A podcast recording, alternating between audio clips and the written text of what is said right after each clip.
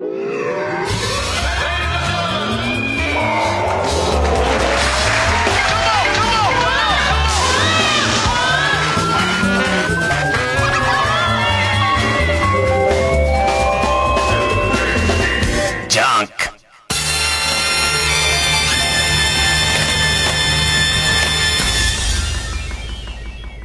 週気づいたこと。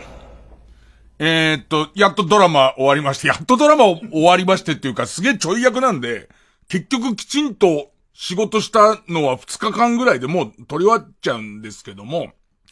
えー、まあ、とにかく、ご迷惑をおかけしまして。でね、えっと、罰ゲームみてえなセリフで、えっと、ネタバレしないようにだけど、そのまんま言っても大丈夫。そのまま言っても大丈夫か。えー、相当数の車両が巻き込まれており、えー、あ、えー、っとね、数十台の車両が巻き込まれており、死傷者数も相当だと思われるみたいなセリフなのね。もういじめだよね、そんなの。絶対いじめ、こっちはもう口が、内側に向かって太ってんだから、そんなの無理なんですよ、そんなセリフは。って、もっと言うとですよ。俺がたとえ、その、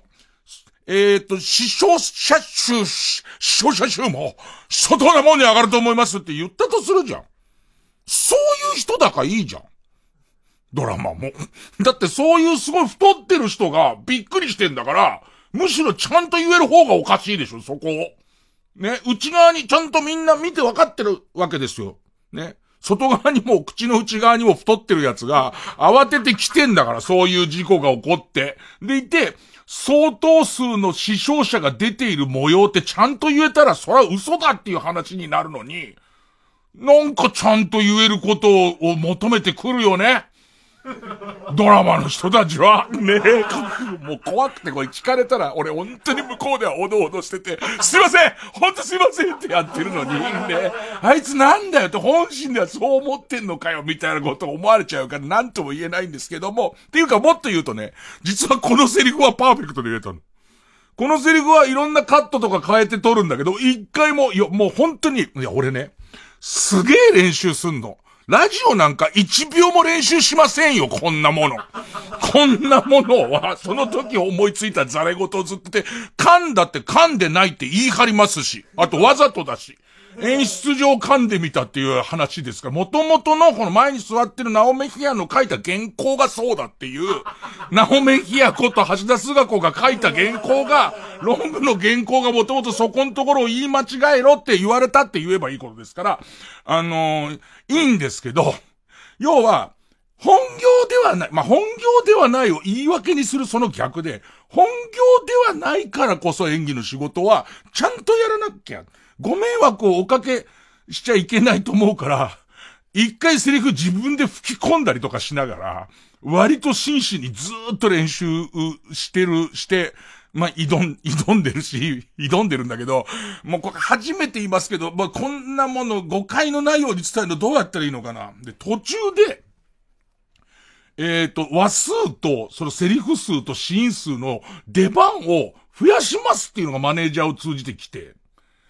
いや、結構ですっていう。あの、ほら、その、俳優をやっている人たちは、より自分の出番が出ることこそが評価だし、喜びじゃないですか。俺は違いますんで、その、えっと、言われてて引き受けた分に関して、なるべくきちんとやるので、もう、いっぱいいっぱい。こっち、いっぱいいっぱいですから。あとね、さらに、さらにひどい嫌がらせなんですよ、もう、ドラマバタの人たちの。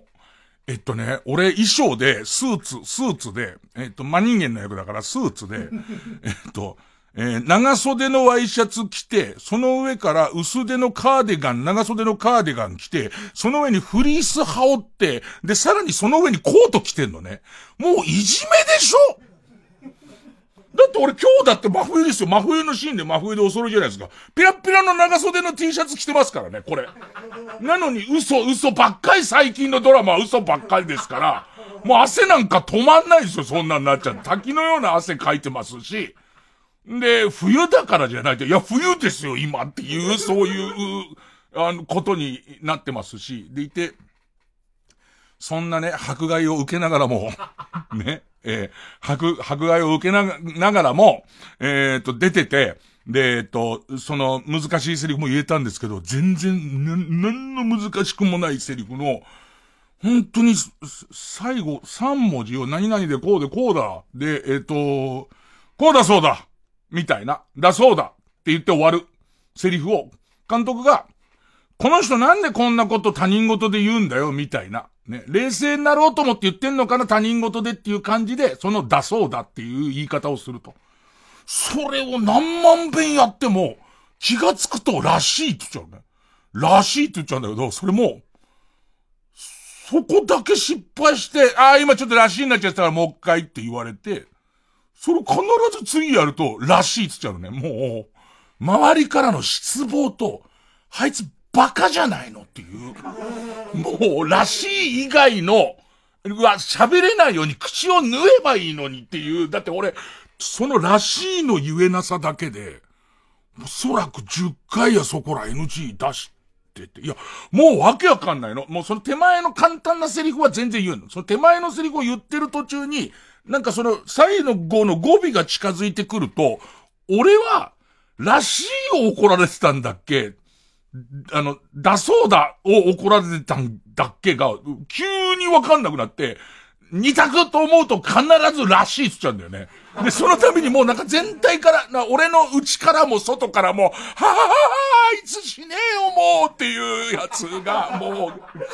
来ちゃうし。あとね、あのー、53の、53の、えっ、ー、と、日頃はそこそこ明るいとされている、バラエティ番組で明るいとされているおじさんが、もう挙動不審になっちゃってるわけ、プレッシャーに。また言うと思ってるから、その見てらんない感じが、ほぼ監督も俺より年下じゃないかな。全年下で、ましてや、そのセリフに付き合わされてる女優さんも、有名な方ですけど、あの、俺はさ、わかん、わ、どうしていいのかわかんないから、あのー、よく NG を見せてくれる番組とかでさ、立ち広しあたりがやった時の、ごめんね、みたいなやつの、なんかわかんないけど、ね、優しいトカゲみたいな感じの、あのー、一旦送りながら、いや、年かな、どうしてもそうなっちゃうんだよね、みたいな、チャイニーズティーみたいなやつが、ね、タバコは消し忘れるし、レコード止めない、回り続けるレコードだしね、なんてな、そういう感じの、その、もう年な、僕は年なはずなんだけど、外の人間だから、それをやっていいかどうかわかんなくて、どんどんおどおどしちゃうじゃん。で、どんどんおどおどしちゃうと、すごい年下の女優さんが、えっと、この芸能ではとっくの昔から言って落ち着いた大人のはずの俺に対して、ドンマイとは言えないじゃん。で、そのドンマイ言えない感じの空気の中で、もう次々ともうらしいしか、らしいしか言えないです。もうらしい。てかもう今もらしいっていうのが怖くなってるからね。今、今ここで再現してらしいって言うと、怒られる感じになってるから。もう、なんかね、大変だったし、やっぱり相変わらず、わかんないんだよ。このドラマの、その、あの、に出るとか出ないとか撮ってるとか撮ってないとかが、世の中がいつ解禁になるかわかんないから、全部編集終わってやんのはずっと先のことだから、それもなんか言っちゃいけないんじゃないかとか思ったりとか、うんと。でね、俺気がついたんだけどさ、いつから噛んじゃダメなセリフ。あの、最近おしん見てるじゃん。おしん噛むんだよ、結構。あの、ピンコも噛むんだよ。だけど、もちろん、変なことを言っちゃうと、なんか、おしん、おしん頑張れよっていうところ、グッジョブって言っちゃったら、多分それはダメって言われて思う。橋田須賀子もダメって言っちゃうと思うし、それはダメだと思うんだけど、あのー、普通に、あのー、例えば、おしん、おしんしっかりしろよ、みたいな、ね。あのー、話をするときに、おしんし、しっかりしろよっていうぐらいの髪全然 OK。全然その、人として、そういう風に噛むことも、あるでしょっていう感じで、おしん詳しくは第三環境でアナライザーロボに聞けみたいなセリフを、ね、ね、あの、言うときに、アナライザーロボを噛んだとしても、アナライザーロボってそんなに簡単な言葉じゃないから、日常生活で噛むことだって日常生活にアナライザーロボ？もうわかんない。だけど、あのー、えっと、例えばわかんないけど、えっと、大旦那様の言うことちゃんと聞くんだぞみたいなやつが、感情こもっちゃって、ちゃんと、ちゃんと聞くんだぞっていうようなところ全然あんの。全然あって OK になっちゃってて、割と寛大に許されてんの。だから自分が若手の時はすげえ寛大に許されてんの。えなりくんが寛大に許されてるかどうかわかんないよ。それはジンマシンがすごい出ちゃってるから、ね、ブワーって出ちゃってるから、ね。さっきのシーンと繋がんないよ、ジンマシンが、なんつって。1秒前まで全然ジンマシン出てなかったのに、みたいな。なんだよ、あいつだったに、みたいなのがあるから、今どう言われてるかわかんないけど、でもそれで考えると、再放送本で最近見たの、金八先生もファーストシーズンとか、結構噛んでんだよ。だけど噛んでんのも、それはか、その程度噛むでしょっていうシーンでは割と OK になってるけど、最近のドラマって、噛んだところオンエアされてるの、俺がドラマ見ないせいもあるけど、噛んだところをオンエアされるとか、OK テイクになるってことあんま、ないよね。噛んでこうよみんな、どんどん。噛んで、あ、多分、あ、噛んだみたいに言われるからだろうね、きっといろんなところでね。だからまあ僕は、だからもう最終的に言わせてもらいますけど、僕は全然悪くないです。ね、僕は全然悪くないですし、あの、僕を起用する方が悪いっていう、まあ結論で今開き直ってますけど、ね。もし追殺あるんでってこれで会うことになったりとか、スタッフが誰か聞いてたっていう時になった場合には僕はもうだんまりですけど、下向いて、下向いてだんまりで、もしそんなことが万が一、追殺つって、あの、や、見てみたらダメだったってことになったりとかして、追加撮影することはゼロではないじゃないですか。でいて、たまたま今日、ドラマって遅くまで撮影したりもおそらくしてるだろうから、帰り道にこれを聞いたとするじゃないですか。その場合、このことに触れたら、もう現場すっごい雰囲気悪くしますよ、俺。ね、あの、もう知らぬ存ぜぬの感じで、ね、もう内弁慶な子が家でお袋に不良言葉使ってるみたいな、あの感じですからね。まあ、小さくなってましたよ。とりあえずやりますか。えー、月曜ジャンク伊集院光深夜のバカ力。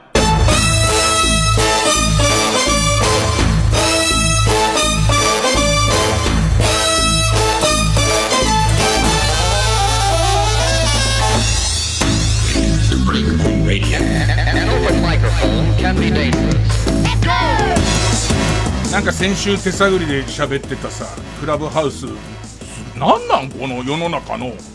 クラブハウス、クラブハウス言っとけみたいな感じのニュース番組でもなんでも、クラブハウスがすごい、クラブハウスがすごいっつって。で、みんななんかさ、なんか電通、電通がやってんじゃないかみたいなことを言うんだけど、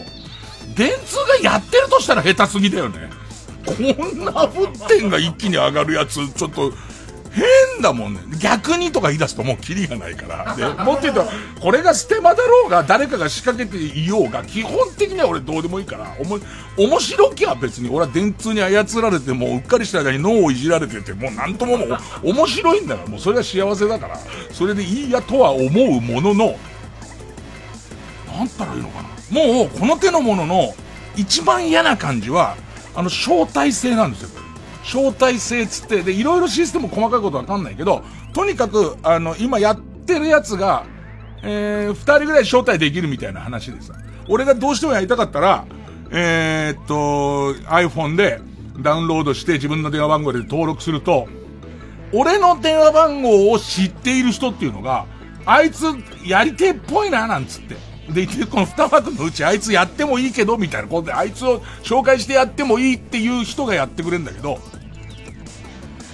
びっくりするほど、俺の一番プライベートで一番使ってる iPhone の電話番号で誰も知らない。誰一人知らないから、俺に電話連絡をつけることができないから、待てど暮らせど来ないわけ。で、何が屈辱っつって、まずディレクターの金子が、招待してあげたいのは山々ですけど、もう早くも枠の方ありません、みたいな。じゃあ言わなくていいよね、まず。それに関しては。ね。お前は大事な順の2位なんか全然入っていないからっていう宣言は、ね、哀れだねっていう宣言はいらないじゃないですか。まずいらないですよね。で、あと、マネージャーの栗原が、あの、えっと、たまにこのラジオ聞いてるんで、で、そのラジオ明けで、なんかその、クラブハウスに興味あるみたいですねって。伊集院さんはあんなことラジオで言ってるからもう、えっと、申し出てくれてる人はたくさんいると思いますけどもいいから招待してくれよっていう、ね、お前ぐらいしか俺の電話番号知んねえんだから頼むかお願いしますだと。土下座しますと。ね。今までのことはごめんしてけろと。これは今これおしんの中で俺すげえ流行ってるから。ごめんしてけろって必ずおしん言いますから。すげえ書いてもう今までのことはお願いだからごめんしてけろと。招待してくださいましっていうことでその結局マネージャーの栗原が招待してくれたんですけど。だけどこれのもう招待制のでさらにはああいう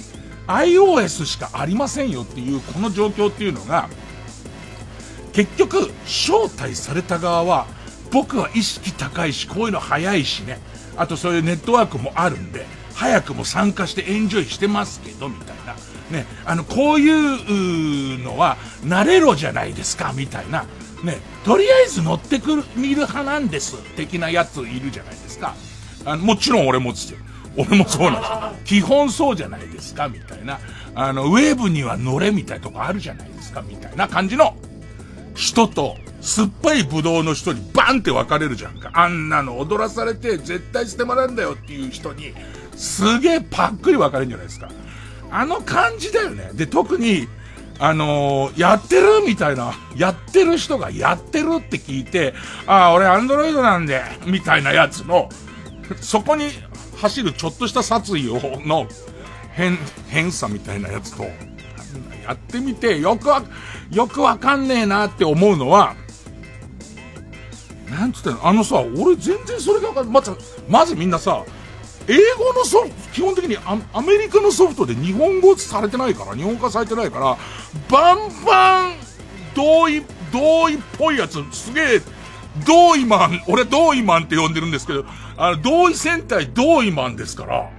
ずっとなんだかわかんないままみんなやってるから同意してるけど、どう、大丈夫なの？あの同意するときになんか。あの、えっと、クラブハウス社の人間には言われたら必ずアナルを貸すみたいなやつが、でいて、表記の方もアナルとアヌスで法的な解釈相当違うみたいなやつを、後でねじ込まれたとしたらどうするみたいな。でいて、一応、どうなってんの？これの規約はどうなってんのかみたいのを訳してるウェブサイトがいっぱいあるじゃんか。で、あれ見てるとさ、ね、よくわかんないんだけど、録音すんなよ、みたいな。録音すんな、1行目に、録音とか、その、えっと、そこで得た情報を配布すんじゃないとか、人と共有すんじゃないってあって、2行目ぐらいに、その文章はさらに抑えられてるのが、発信者の同意なくが入ってる文章と入ってない文章が出てくるんだ。ね。で、そうなってくると、こんなの聞いたよって俺がこれを言う、まずこの、共有しちゃいけないみたいのは、こんなの聞いたんだけどとか、こんなやつあったけどの、どこから共有言ったら、どの程度言ったら、共有したことになるのかもわかんないし、報道ステーションでさ、普通にこういうアプリ流行ってますよみたいな話してる時にさ、本人の了解を得てますって書きながらも、えっ、ー、と、一応、その、テレビでオンエアしてる、その、喋ってる模様をオンエアしてるじゃんか。あれは、一応そのハードディスクに録音してるじゃん。で、それは、どっちなの？みたいなのがよくわかんなくて、俺はあれに時間を、その、取ったところで俺さ、ラジオで喋らない、俺は極端なことを言うと、グレーな行為も違法行為も、あんましないで生きてきてる理由は、ラジオで喋れないこと、ある下手すりゃドラマにあんま出ない理由も、ラジオで喋れないことをしたらダメじゃんっていうことで、結局強盗もやめて空き巣までにしてるわけ。あの自分のこう、の欲しいものを手に入れる方法とかも。それで言うと、どんなに聞いてもラジオで喋れないなら、あんまやってもしょうがないし、みたいな。あと、結果なんかさ、あれ、まあ、このギャンブル難しいんだよね。後でもう何？鬼の首取ったように一年言ってたけど流行ったよな、みたいな。流行ったよなって言われる怖さみたいあるけど、あんま面白くなんない可能性結構でかいなと思ってて、そんなに、俺は流行んない、流行んないとか気がついたら、あるよね。 Zoom 飲み会ってまだしてるみんな。ね、Zoom 会議では使ってると思うけど、 Zoom 飲み会あんましてなかったり、あ、みんな、マストドンは、マストドンはやってるみたいな、ああいう感じになんじゃねえのって、で、っていうのもさ、メジャーな人たちやって、黙ってるわけないじゃん。その聞いた、その、ポロッと出た情報とかを、一応理由では他で言うなとか録音するなって言うけど、録音しないわけないじゃん。今すでに言われてるネタとしてはもう井上構造来るんだよ。井上構造がみんな盛り上がってると必ず井上構造が入ってくんだよ。で、その井上構造は、おそらくその土正直に、えー、っと、これで聞いたって言うっていう、言うわけないじゃん。あとその人の口に戸は立てられない。これトラブルだらけになると思うね。例えば、うちのマネージャーがやってる、やってて、で、普通にプライベートで誰かの喋ってるのを聞いたとするじゃん。そこに何か出た時に、えー、あそこで黙認してたやつとされるっていう。要するに、伊集院のマネージャーは、あのトークの現場にいて、発言はしてないけど、割って入ろうともしていないっていうこととかを面白おかしく書かれたりとか、あともっと言えばツイッターとか SNS と組み合わされるから、伊集院さん、あそこで伊集院さんの悪口言ってますよ。あのハイスピードのやつガンガン来るじゃん。で、そこ行って傷ついていく。で、さらには、もしてどういうもんか知りたいからさ、なんか知り合いやってないからと思うと結構若手とかやってるわけ。でいて、もう、あのー、キャモン西本が もうやってんの。キャモン西本当たり前に言うんじゃないよっていう。で、キャモン西本やってっからさ、入りたいと思うじゃん。で、そこではさ、キャモン西本のやってる、まあ、まあ、クラブハウスとは何かってや、まあ、おしゃべりしててさ、自分の仲間とちょっとおしゃべりしようぜって大勢の人に聞いてもらうと。これでいて喋りたい人がいたら手挙げてなんて振ったりすると手挙げてるボタンがあるから、じゃあお前喋ってみたいなことなんだけれども、要するにここは踊るキャモン御殿なわけ、完全な。ね、踊る、踊るキャモニシ御殿の客席に俺ぼんやり立ってんの、名札つけて立ってっからさ。なそうするとさ、キャモン御殿のテンション落ちるよ。キャモンが俺に言わせりゃ芸能界はって話をしてるわけじゃない。もっと来いよお前らってキャモンの中でやってるわけじゃん。で、そこんとこに俺が来てさ、手も、手挙げる気はないよ。ないけど、俺もどういう風になってるのかをキャモンで見ようと思うけど、キャモンで見た時のキャモンの、うわー、客席にいるっていう感じの、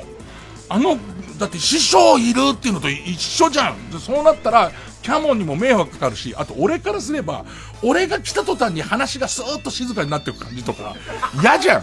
ああ、これ昔あったやつだっていう。久々に学校行った時のあれだっていうのになるじゃん。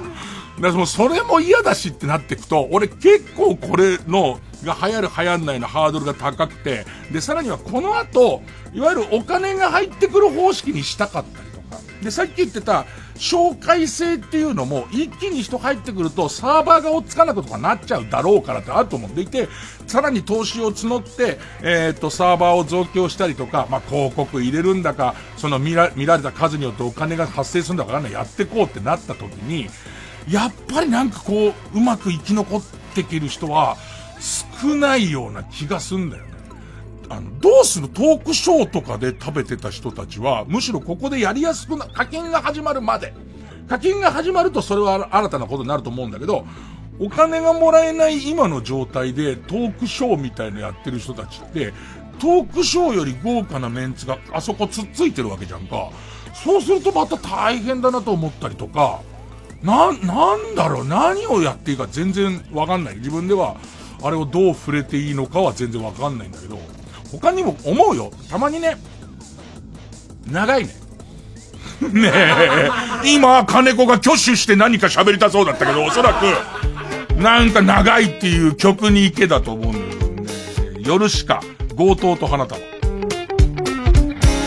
ある朝僕は気づいたんですか？思ったよりもスパーが狭いお金が足りないわけでもないけど格用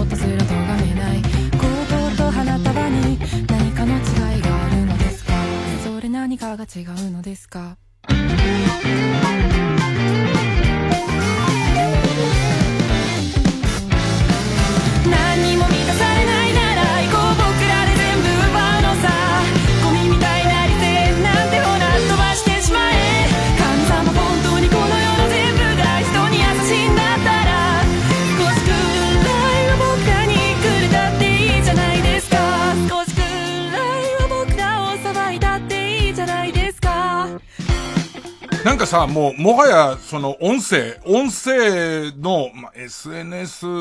かどうかわかんないけど、い、いわゆるこう、スマホで聞ける音声コンテンツみたいなものは、まあ、相当可能性あるよねとは思うんだよね。YouTube で、その目も使って、耳も使って、ながら何かできるかっては絶対できないけど、音声はある程度ながらができるとされているので、まあ、それも厳密に、厳密に、噛んでないからね。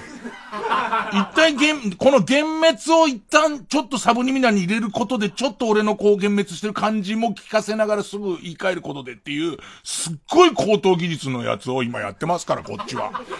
こっちはすごいやってますから、やってますから、なんつって、ちょっと歌入れてみることで、何か心の奥に刺さるとかもいろいろありますから、こっちは。で、その、えっと、で、何言ってたか忘れちゃうのまでありますから、こっちは。こっちの、もう品揃えとしてはございますので、で、あのー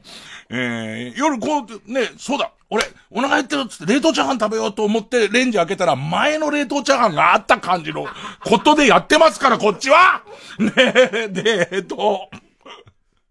あの、音声コンテンツはながらができるかどうかっていうと、ラジオリスナーの方はちょっとわかるのかもしれないです実はながらが難しかったりはするんですけども、でも、えっと、単純に耳だけ借りて目で見る作業は他に持ってけるって思う人がいるのは当然だと思うんだけど、で、だから、この、そのアプリ自体が出てくんのはわかるんだけど、なんかもうニコルンあたりが、なんかこの、ここで喋ってたことが週刊誌の記事に載るらしくて、なんかわ、その、幻滅、幻滅って言ってる、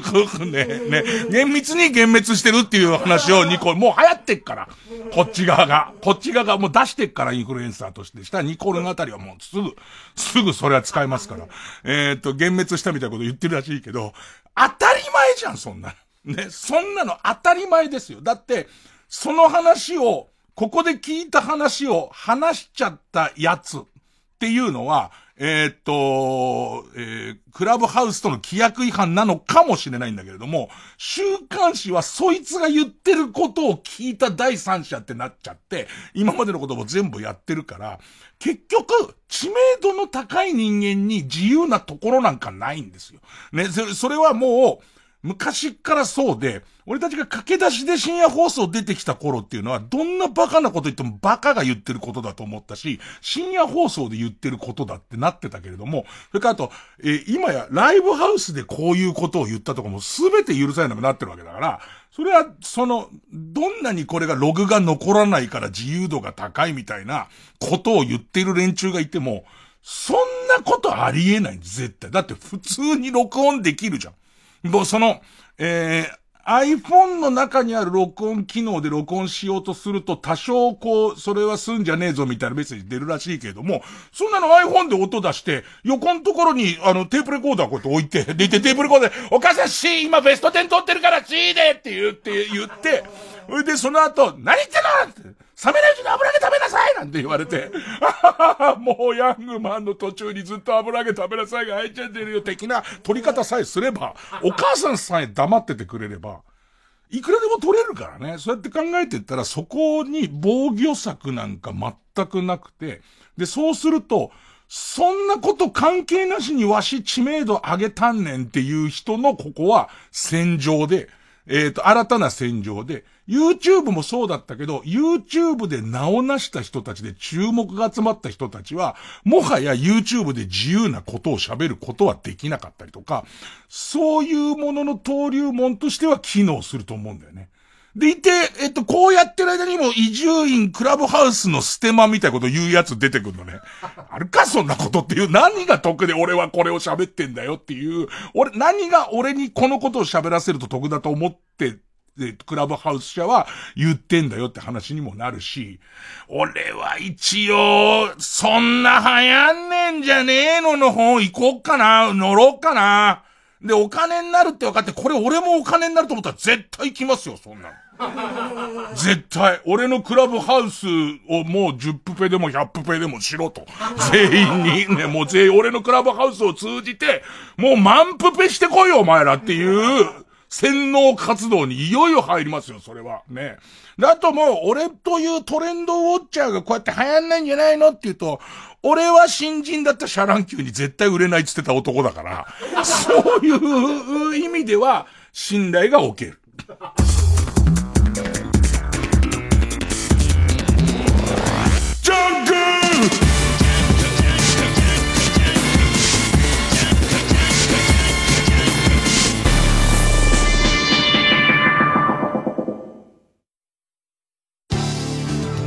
TBS ラジオ JUNK。この時間は小学館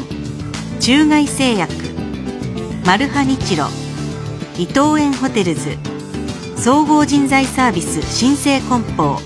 他各社の提供でお送りします。ドラマも大ヒットしたミステリー漫画「テセウスの船」その作者東元俊哉が最新作では日本中を感動で包み込む。医療ヒューマンドラマ「プラタナスの実」小児医療の最前線で描かれる家族の愛小学館からコミックス発売中君はね、声を口先から出してんのよ。ダメですか？役者はね、腹から出すんだよ、腹から。中外製薬すごいですね。これ、お腹触ってみよう。はい。うん、そう。うん、そうそうそう。そうそうそうそう。何やって何もんだよ、何も。TBS ラジオ公演加藤登紀子コンサート2021未来への歌。2月11日ティアラ高等大ホールで開催。チケットは全席指定6000円。お問い合わせはティアラ高等チケットサービス0356243333まで。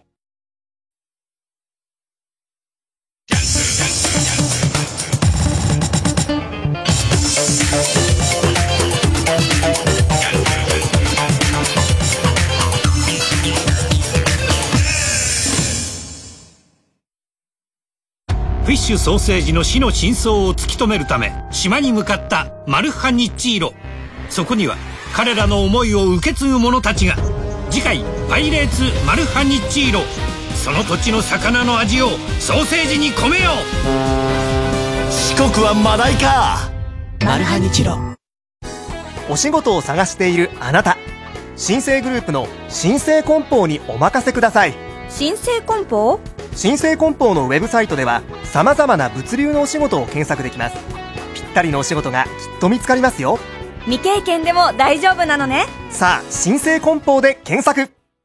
三浦淳と申します。伊藤聖光です。この度東京国立博物館のアジアの名品珍品だけを集めた建物東洋館だけにフォーカスした音声ガイドができました。その名も三浦淳。伊藤聖光が行く東博東洋館見聞録このプログラムはスマートフォンアプリ耳タブで聞くことができます。聞いてねはい。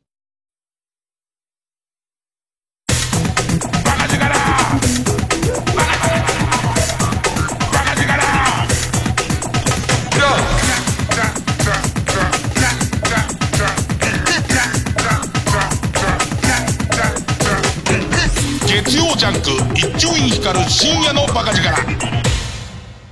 ただこう、若者にとっては、おじいちゃん、若者にとっては、いい時代だなって、ちょっといい時代のまた一つ、な、幕開けなんだろうなって、この、えー、クラブハウスがっていうわけじゃないんだけど、ありとあらゆる、こう、新しいチャンスみたいなややつがそうで、なんかね、あの、映像の世紀って NHK オンデマンドで見てたら、要するに昔の古いフィルムみたいな、白黒フィルムみたいなやつからどんどんこう時代を、えっ、ー、と、どういう時代だったのかっていうのを、えー、進めていくとか振り返っていくやつなんだけど、やっぱり、あの、フィルム、動画っていうものができた時に、みんな、ワニに引っ張らせる馬車の動画とか、あとエッフェル塔から飛び降りて動画撮って死ぬやつとか、すげえ出てん。で、それが、あ、もう一緒じゃんっていうことだし、もっと前で言うと映像の聖地じゃなくて、自分が、その、100分で名著みたいなので聞いたやつは、やっぱり新聞っていうものが出た時に、俺の、その村での出来事が、よその人に届いて、よその人が興味を持つっていう、とんでもねえ時代来たってみんな言ってんのね。だそれは、ちょっと SNS の俺ごとみたいなことで炎上してったりとか、ああいうのともよく似てるし、やっぱりそのラジオの深夜放送が出た時に、テレビっていうのはもう球体前としたもので、あの、と、ちゃんとしたおじさんたちがちゃんとしたことやってる時に、深夜だけは自由なことをやってるとんでもねえやつ出てきたみたいなところだから、そうすると、もうそういうので出てきた人たち、俺たちはどんどん老害になってくる。あの、画期的に出てきたやつほど老害になってって、張本勲なんて、指導者の言うこと何にも聞いてないんだから。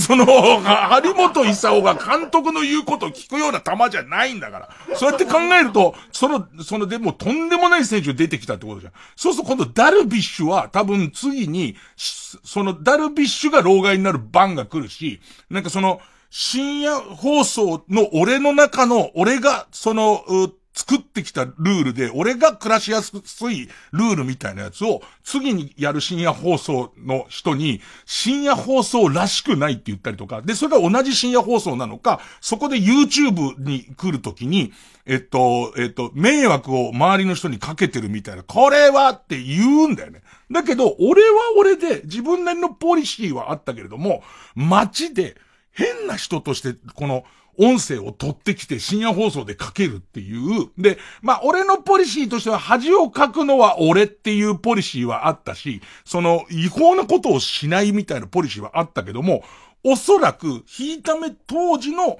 えー、っと、ま、まあ、保守的な先輩からしてみれば、やっちゃいけないことやってるよね、あいつっていう、聞、地名、聞いてもらうためには何してもいいんじゃん、みたいなことには、なってたと思うから、本当はラジオとかこう、まあ、ラジオに、ラジオをやりたい人がどれだけいるかわかんないけど、自分の喋りを聞かせたいっていう人で名を上げたいとかいう人が、えっ、ー、と、あまりハードルなしにできるメディアとしては、その人たちは大歓迎で、俺たちは何か焦りを感じるんだと思うんだけどね。で、それでなくなんならもうしょうがないってところも、まあ、あるしね。えー、っと、一回 CM 入れようかな、なんかね。えー月曜ジャンク。一塁から深夜のバカ力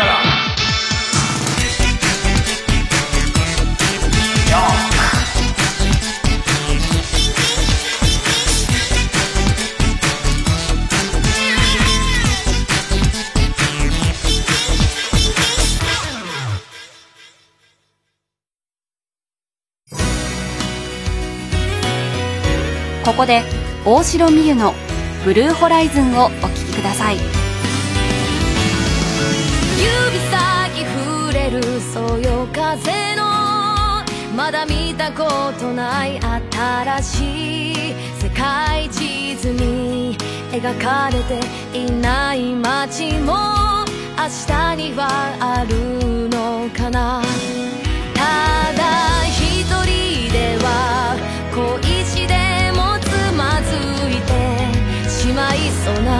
私も差し伸べて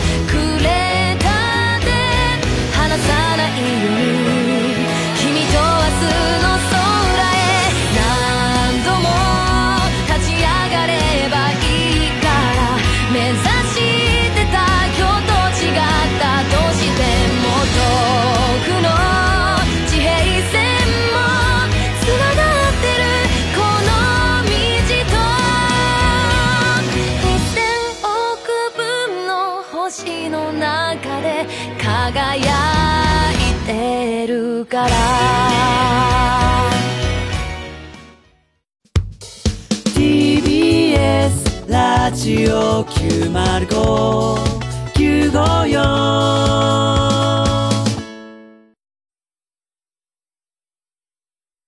月曜ジャンク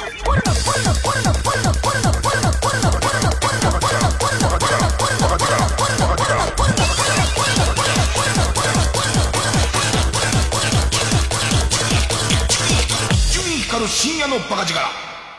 そんなことよりも、その、俺最先端の話で、えっ、と、面白いなと思ったニュース、ネットニュースが2つあって、まあ一つはなんか空の F1 みたいなの始まるって言って、あの、ドローンのすげえやつみたいのを、えっ、と、全長4メートル、重さ100キロのドローンみたいのがあって、で、そのドローンで F1 みたいのを始めましょうっていう。でいて、無人なの。無人で、まあ、おそらくだけど VR ゴーグルみたいのかけて操縦席いる感覚でわーってやると思うんだ。相当未来な感じするじゃん。で、今度数年後には乗るらしいのね。だからその無人でやって大丈夫だったら、数年後に乗るって言うんだ、言うんだけど、それがさ、結構多分今年始めてもう2、3年後には乗乗ろうっていう感覚らしいんだ。で、ちょっと未来来たって感じするじゃん。で、ワクワクするんだけどさ、そのさ、外で VR ゴーグルでそれ操縦する技術と中に乗るっていうことって別のスキルいりそうじゃね？ここからの何大会か全部外から操縦してトップだったやつがいよいよ本命候補で乗った時のボボボボボっていうそのもう、え？VR 酔い大丈夫だけど、ちょっとした G で酔うんだ、みたいなことあるのかなっていうのが一個と。で、でもそれもすごいのは、まあ結局さ、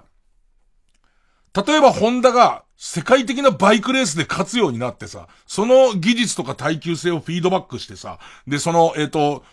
市販のバイクもバンバン売れていくみたいな流れで言うと、おそらくそこのレースが盛り上がって、レースで培われたテクノロジーがフィードバックされて、で、その市販の空飛ぶ車になってったりとかするじゃんか。ね。で、で、あのー、それの凄さと、くしくも今ホンダつながりなんだけど、ね。これもネットニュースで、テクノロジーのネットニュースで、ホンダの自動運転のカメラとプログラムあるじゃん。で、あれはすごいなと思うのは、その未来のことを見据えて、で、いろいろこう、標識とかもちゃんと読み取るようになってると。ここにはこういう標識がありますみたいのを読み取るようになってんだけど、どうやら天下一品の看板を侵入禁止と思うらしい。ね。だからなん、天下一品と何か揉めてね、あ、あれなやつが、天下一品に、もう俺のね、車を、えっ、ー、と、ぶっ込んでやろうと思っても止まるらしいよ。ね、ね。で、それを早く改良しなきゃっていう、ね。でも、ちょっと嘘みたいな話だけど、そういう、その、ことが起きるから、おそらくそこを変えていくんじゃないのかな、なんか。新たに、新たに、やれない模様ができたりとか。でもさ、なんかさ、たまにパロディ T シャツとかあるよね。何がっていうかわかんないけど、あと、そういう顔の人とか。ねえ、ねえ、そういう顔の人とか、もうなんかこう、めっかっちゃったりとか、なんかさ、いわゆるヒグマ出没注意じゃないけどさ、ね、あとゴーストバスターズの、今は、ね、いつやってんのこの話ね。ゴーストバスターズのポスターとか、ああいうやつも多分、法律変わってくんだろうね。その、そういう機械が誤認識しそうな、だ、なんだろうね。まさかさ、天一のあれを、天一の前にかかってるマークを、普通に人間はかかってる場所や、こってり州から、これは、その標識じゃないってわかるけど、だから人間が勘違いする、しないってことじゃなくて、あ、カメラとかコンピューターが勘違いするやつはダメみたいな、新たな、なんかフェーズに入んだなと思って。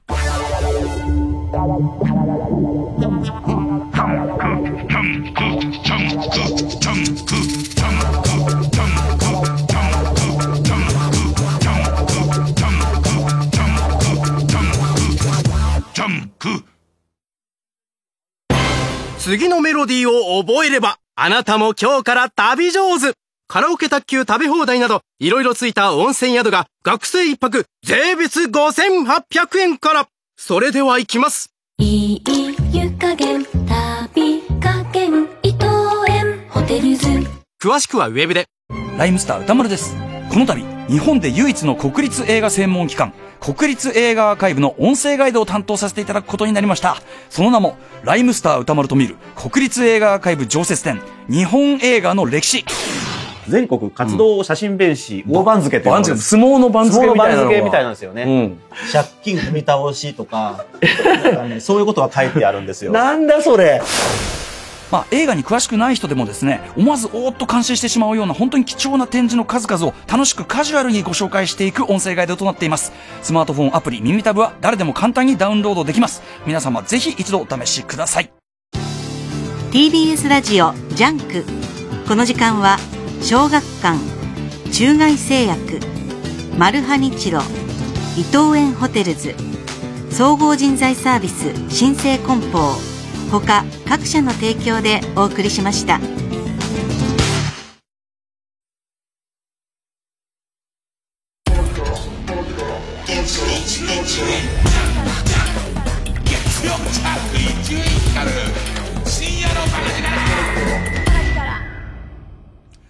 あのー、例の朝ドラ、朝ドラ、俺の中で、えー、開催されている朝ドラレース、ね、朝ドラ耐久レースですけども、ちょっとやっぱ悪い癖出始めたね。なんていうの？あのー、いろいろ自分で作ったルールに縛られて、えー本来の目的を、あの、忘れ始めるパターンっていう、えっと、まあ、もともとは最初作ったルールは、こう、二つずつ見て、二つずつ見ては、え一週間でどっちが勝ちかを決めてトーナメント戦形式みたいな、二つずつを4ブロック作ってっていうつもりだったんだけど、全然決着つかねえから、あのー、ゲゲゲの女房対ひよっこが全く決着がつかないっていう展開になっちゃって、じゃあしょうがないから、いっぺんに8台走らせて、だから多分この最初のトーナメントに座りがいいっていう8に、を俺は、えっ、と、アップデートできてないんだと思うんだよね。8見なきゃいけないっていうなんか感じになってて、実はこの、えーひよっこ、ゲゲゲ、えーチュラさん、半分青い、おしんっていう、この5個で、俺いっぱいなはずなんだ。なのになんかあと3つってなっちゃってて。で、これがその NHK の朝ドラは諸事情で、あの、配信されないものや、あと古すぎるものは残ってなかったりとか、権利が難しかったりするらしくて、多分 NHK オンデマンドでも全部で20作品ぐらいしか、えっ、と、配信されてなくて、で、さらにはその中には、あのー総集編とかしかないやつが多くて、ちゃんと全話見れるみたいなやつがそこまでたくさんないのね。で、そうなってくると、で、さらには自分の、自分で課したルールの中で、どれが面白そうもあるんだけども、えーあんまり時代が偏って最近のはその配信が多いだけど、ひき逃げとかしない限りは、あのー配信されてるんだけれども、例えばね、で、えっ、とえっ、と、なんだけど、最近のばっかり見てても、僕はちょっと散らしたいってなってきて、で、そうすると、候補がどんどんなくなってきて、エールとか青空とかだと、なんかこう順番に最近のみんな見てる感じになっちゃうから、まあ、チリとテチン満腹あたりを追加して、で、次に見たいやつは、バイオレット・エヴァーガーデンなんだけど、連ドラじゃないじゃん。NHK じゃないから、バイオレット・エヴァーガーデン見りゃいいじゃん、でも。これね、見りゃいいよね、絶対どうやったって。なんだけど、ここで連ドラを選ぼうとしてるっていうことが一点と、一点ね。楽しみゃいいのにっていう。で、さらにもうこれはドラマ好きな人に対しては、もしくはドラマ作ってらっしゃる方に対して、えー、どうなのよっていう、とてもどうなのようなことなんですけれども、あの、朝の、この間も言ったように僕がやっと発見したことは、朝の連続テレビ小説っていうのは、仕事をしながら見られるぐらいのペースと、仕事をしながら見られるぐらいの分かりやすいストーリーや起伏。で、それからあと、えっ、と、前回までの振り返りみたいことを、すごく網羅してるんです。でいて、僕ゲームしながら見るのがすごい好きなんです。でいて、その中でも相性のいいゲームがあって、風来の試練っていうゲームがあるんですけど、まあ、ある意味もう淡々とした作業、僕ぐらいこの風来の試練が好きになってっちゃうと、別に敵なんかほぼ見なくても、あの、淡々と持ってる武器のレベル上げをするっていう、まあそれだけをやってればいいゲームなんですけど、これをやりながら見るって、それでも十分ストーリー通じるし、なんかいいの、いいなと思うのは、15分で1本と、この風来の試練っていうゲームも、すぐ死んでまたやり直しになるから、死んでやり直し、死んでやり直しになるから、これも10分ぐらいに1回、こう、あの、やり直しなわけ。で、そうすると、次両方同時に終わった時に寝ようと思うわけ。ほぼ両方同時に終わんないから、それで延々と見られるみたいなことがあり。で、ここに気づいたら、まだちょっと脳に余裕があると、自分の中には。脳の処理能力に、このゲームをやりながらおしんを見ても、もう一個、その能力余ってるってなった時に、いろいろ調べて気づいたんだけど、えっとね、うちのテレビにおいてですから、よそのテレビがどうか知らないです。うちのテレビにおいてなんですけど、の結果なんですけど、一回 CM 入れた方がいいまた金子、ここの手挙げてる。もう CM ないの ?5 分ぐらい喋れんの後悔すんなよ。で、えっと、あの、俺は手を挙げてんなって思ったからそっちに振ったんだからね。でね、えっとね、いいのかなえっとね、それほどストーリーが込み入ってない時に、これ初めて気づいたんだよ。NHK オンデマンドの見方なんですけど、NHK オンデマンドの会員に直接なる見方と、それから、え、プライムビデオ、アマゾンプライムビデオの中から、NHK オンデマンドのチャンネルをプラスいくらかで買うっていうやり方があるんですけど、えっ、と、さらに、で、うちのテレビにおいては、テレビで見るときは、この Amazon プライムから見た方が、ちょっと頭出しとかがすごくししやすかったりしたんだけど、ここにもう一個入ってきたのは、Unext ってあるじゃん。Unext の中で、NHK オンデマンドを、まあ、契約するってこのやり方もあるのね。このやり方で、しかも、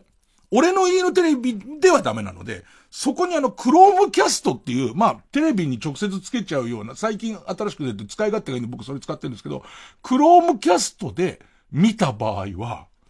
えーっと、0.8倍速、1.0倍速、1.4倍速、1.8倍速の、えっと、ちょっとね、倍速で見ることができるの。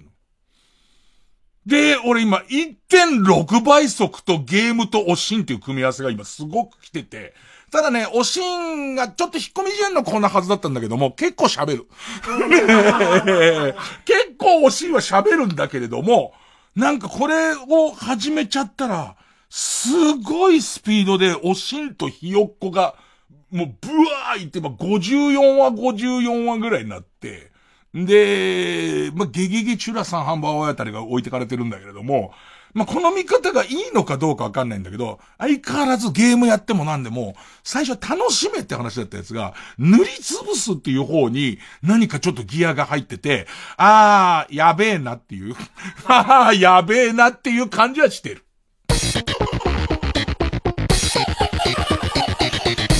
月曜ジャンク、伊集院光深夜のバカ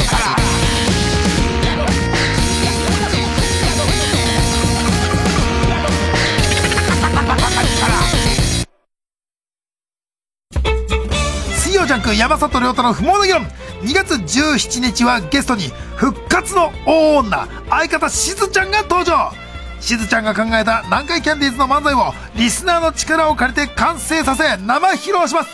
2月17日水曜深夜1時からおかえりおしず。たくさんの方が協力してチームになって作ってるんです。学園祭とか。その音は数日前の世界から背中をそっと押してくれる優しい。過去1週間分のラジオ番組が聴けるタイムフリー機能。世界を広げる音がある。ラジコ。声優の徳井空です。音声ガイドアプリ耳タブで徳井空のオカルト探検クラブが好評配信中。月刊ムー編集長の三上竹春さんを助っ人に迎え関東のオカルトスポットを大紹介。カッパ連邦共和国。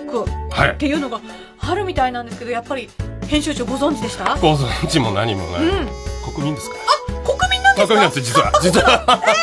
国民ですよ。じゃあここめちゃめちゃここパワー溢れてるわけですね。もうねスプーン曲げ少年超能力者のお墨付き。すごい。あじゃあスプーン持ってすぐここにもうここはもう。行きたいと思います。怪しい箱を持った人が来たわけじゃないですか。もちろん。この箱の中身のヒントもうちょっと教えてもらえませんか？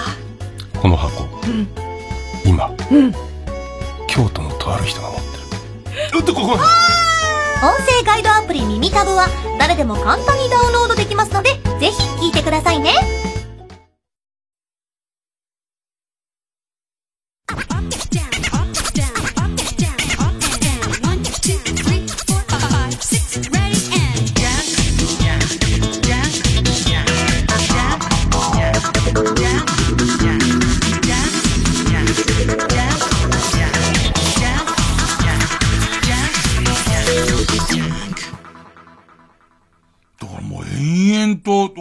見ては、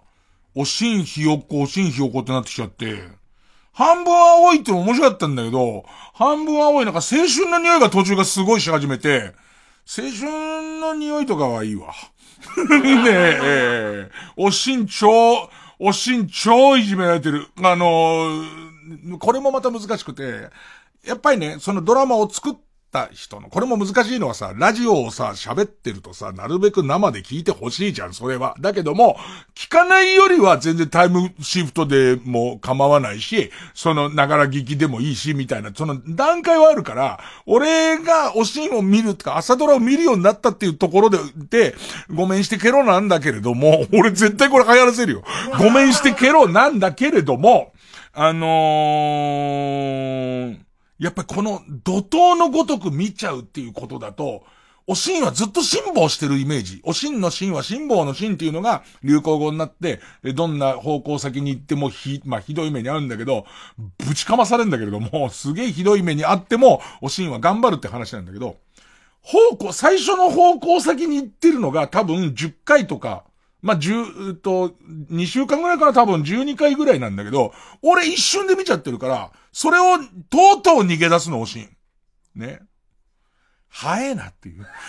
だからその当時、いつもきつい、きついわけで見てて、かわいそうだなと思って、おしんが頑張るの俺も頑張ろうと思って、でいて、その、頑張って次の朝また15分見てんじゃないから、おしん結構、辛抱しねえな感が出ちゃう。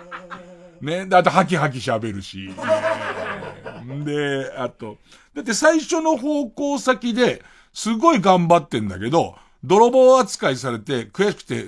もう、話をハイスピードで聞くとすごい、え、何その話と思うだろうけれども、おしんは貧しい、えっ、と、と東北の農家で育ってて、口減らしのために奉公にやられるんだけど、普通の人が9歳とか10歳で奉公にやられるのに、たった7歳で奉公にやられちゃうね。米1票で売られちゃう。でいて、そこで、えっと、いろいろこう、仕打ちを受ける、ば、ば、バンバン、もう、すげえテンプルにハードなパンチ入ったりとかするから、ね、えー、小艇ぐらいのやつ入ったりするから、ね、あの、かなり脳も揺らされて、で、えっと、でもそれでも耐えてんだけども、えーっと、お金盗んだんじゃないかって言われて、もうショックで山ん中、もう逃げ帰っちゃう。逃げ帰るんだけど、今帰ったって家で怖いお父さん、お父さん伊藤四郎だから、伊藤四郎さんすっごい怖いお父さんだから。びっくりすること泉ピン子さんめちゃめちゃ優しい人なのね。今だとそういうイメージないじゃないですか。だけど、帰る途中で今帰ったら怒られちゃうっていうんで、山で投資しかかってるところを脱走兵に助けられて、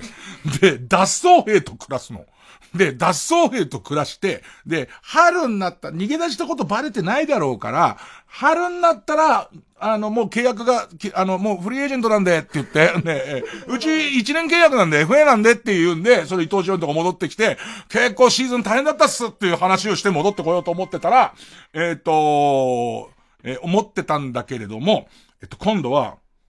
その脱走兵の人がギリギリ自分のおしんのところまで連れて、この人中村正俊さんなんだけど、連れて行ってやろうと思うと、えっと、えー脱走兵は優しさでおしんをかなりそのおしんの生まれた村のそばまで行ったら、脱走兵狩りが行われてて、おしんの前で撃ち殺されるっていう、ね、かわいそうでしょ？それで戻ってきてから、また新しい方向先に行くんだけど、脱走兵と暮らしてた、そのとんでもねえやついるみたいなことになり、で、さらにはその先で、結婚、望まない結婚をさせられそうになって、そこも逃げ出しなんだけど、それはほらさ、3週間頑張ってるはずなんだけど、もう1.6倍速の上にマッハで見ちゃってるから、早えなお前もうまたかっつって。なんだよね。で、その後戻ってきたら、方向、だと、製紙工場で働いてたお姉さんが、目の前で結核で死ぬっていう。ま、これがずっと。だから、なんか、忙しい。おしすげえ忙しい。で、もう、小林彩子さん編って子役の子がやってたところが終わって、ちょっと成長して、田中優子さんっていう、まあ、でも田中優子さんが、もう、その当時の田中が綺麗、可愛くて。で、今、田中優子さんが頑張って東京出てきました、みたいな話になってんだけど、まあ、そこも今やめそうで、まあ、根性がないね。し 辛抱しない。俺が巻きで見ちゃってるせいで、ダイジェストで見ちゃってるせいで、全然辛抱しない感出ちゃってるよね。さあ、じゃあちょっと、曲行きたいんですけども、えっとね、えっと、先週かけようと思ってかけられなかった、またあれコード流れなんですけれども、えっとね、ガンジー森田佐山純子のおせっかいっていう曲があるんですけど、もうね、もうポイント一個だけ、なんでそんな歌い方すんのっていう。ガンジー商法なんですけど、なんでそんな歌い方すんのっていうだけなんですけど、えーっとね、これはね、えー富澤明人さんっていう、えーライターさんに教わった曲です。聴いてください。えーガンジー森田佐山純子でおせっかい。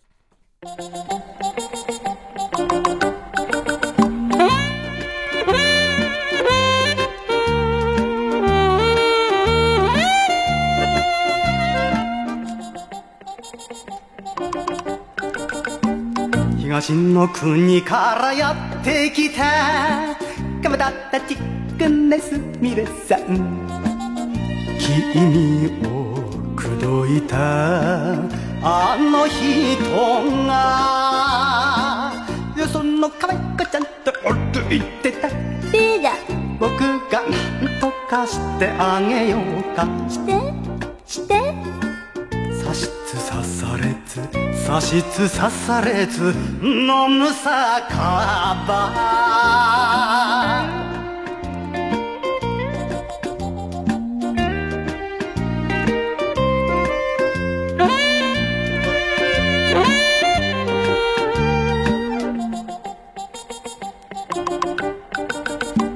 南の島からやってきた。おしゃれでシックなローズさん。お酒が過ぎると絡む癖。それで彼氏に逃げられたのね。いや僕がなんとかしてあげようか。してして。刺しつ刺されつ刺しつ刺されつ飲むさか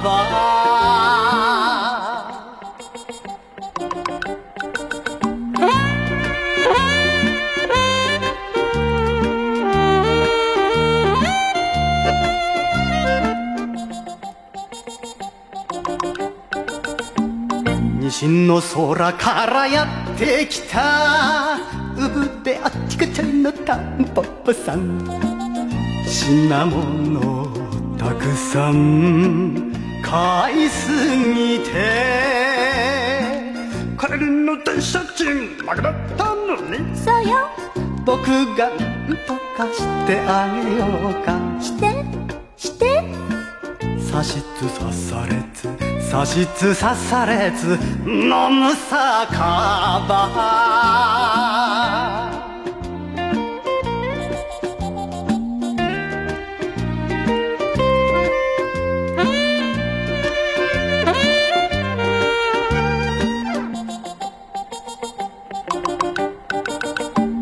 北の海からやってきた。頭けちっくんな化け子さん。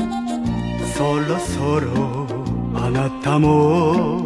年頃よ。いかずのごっけさんになっちゃうよ。いや僕がなんとかしてあげようか。してして。刺しつ刺されつ刺しつ刺されつ飲む酒場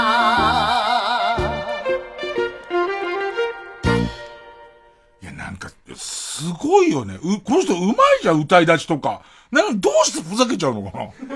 かまとと実家で、かまとたき、かんだとか、ね。なん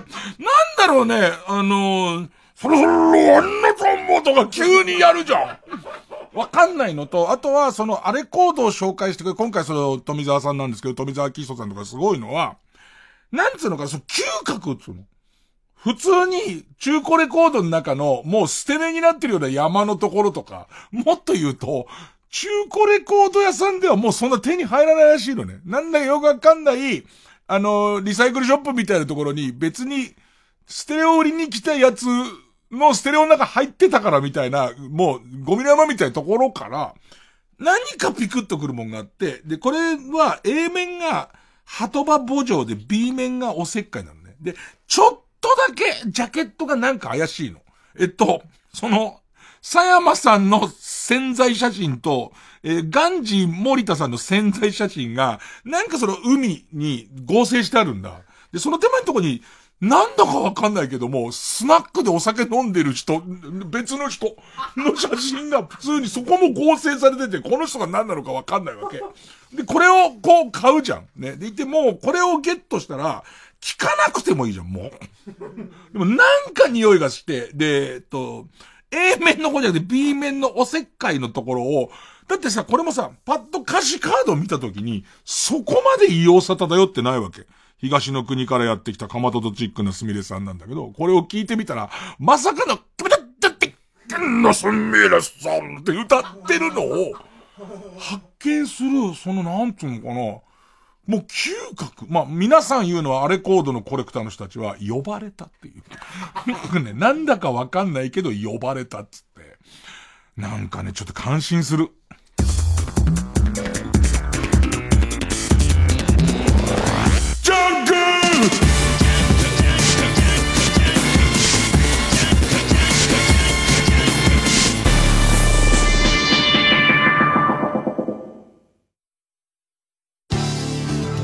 TBS ラジオ JUNK。この時間は小学館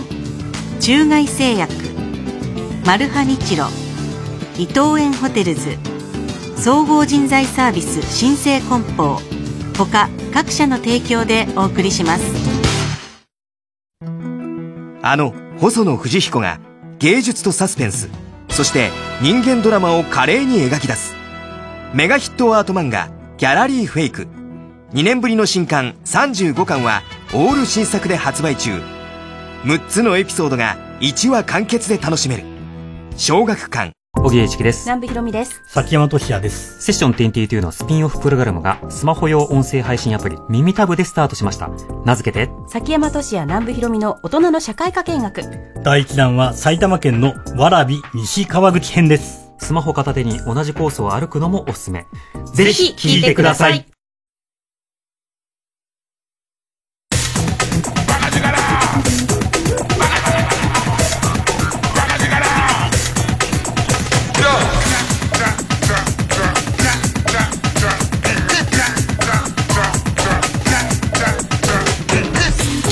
ジャンク一丁院光る深夜のバカ力。新勝ち抜きカルタ合戦会。あいつの頭は言えー、番組オリジナルのカルタを作ろうという新勝ち抜きカルタ合戦会です、えー、このコーナー毎回2つのテーマのカルタが戦って生放送で番組を聞いている皆さんからのメール投票で勝敗を決めます。で対戦するのは前の週勝ち抜いてきたカルタと、えー、現在たくさんのテーマを同時に募集している予選ブロックの中で一番盛り上がっているチャレンジャーのカルタです、えー、勝つごとにあ行家行作業と進んで負けると予選ブロックに戻ります。で、和行を勝ち抜くとカルタは完成でゴールインです。また、同じ文字で3連敗するとテーマは消滅になります。で、えー、今週の対戦カードは、えー、まず現在勝ち抜き中は、令和の時代にフィットした新しい妖怪を生み出そうというテーマの、令和新妖怪カルタ、家業。まあ、ゲゲゲの女房が止まってるんですけども、ゲゲの女房もっと妖怪出てくるかと思ってあんま出てこないですね。そのね、途中、最終回は多分女房食われちゃうんだろうな、みたいなのは思う。まあ、塗り壁に塗り込まれちゃうんだろうと思ってるんですけど、途中今まだ、まああんまり、その妖怪感ないところ来ちゃってるんで止まってるんですが、えー、例は新妖怪カルタが、まあ劣勢だったんですけど、なんか上手な、こう、ぶっ飛んでるやつと、ベタなやつのバランスが良くて、えー、僅差で勝ち残るという。さあ、対する予選ブロックから登場のカルタは、焦点の大喜利コーナーで、ボツになったお題がテーマの、焦点の、えー、ボツお題カルタ。で、今週は他行です。じゃあ行きましょうかね。まずはこちらから、令和新妖怪カルタ。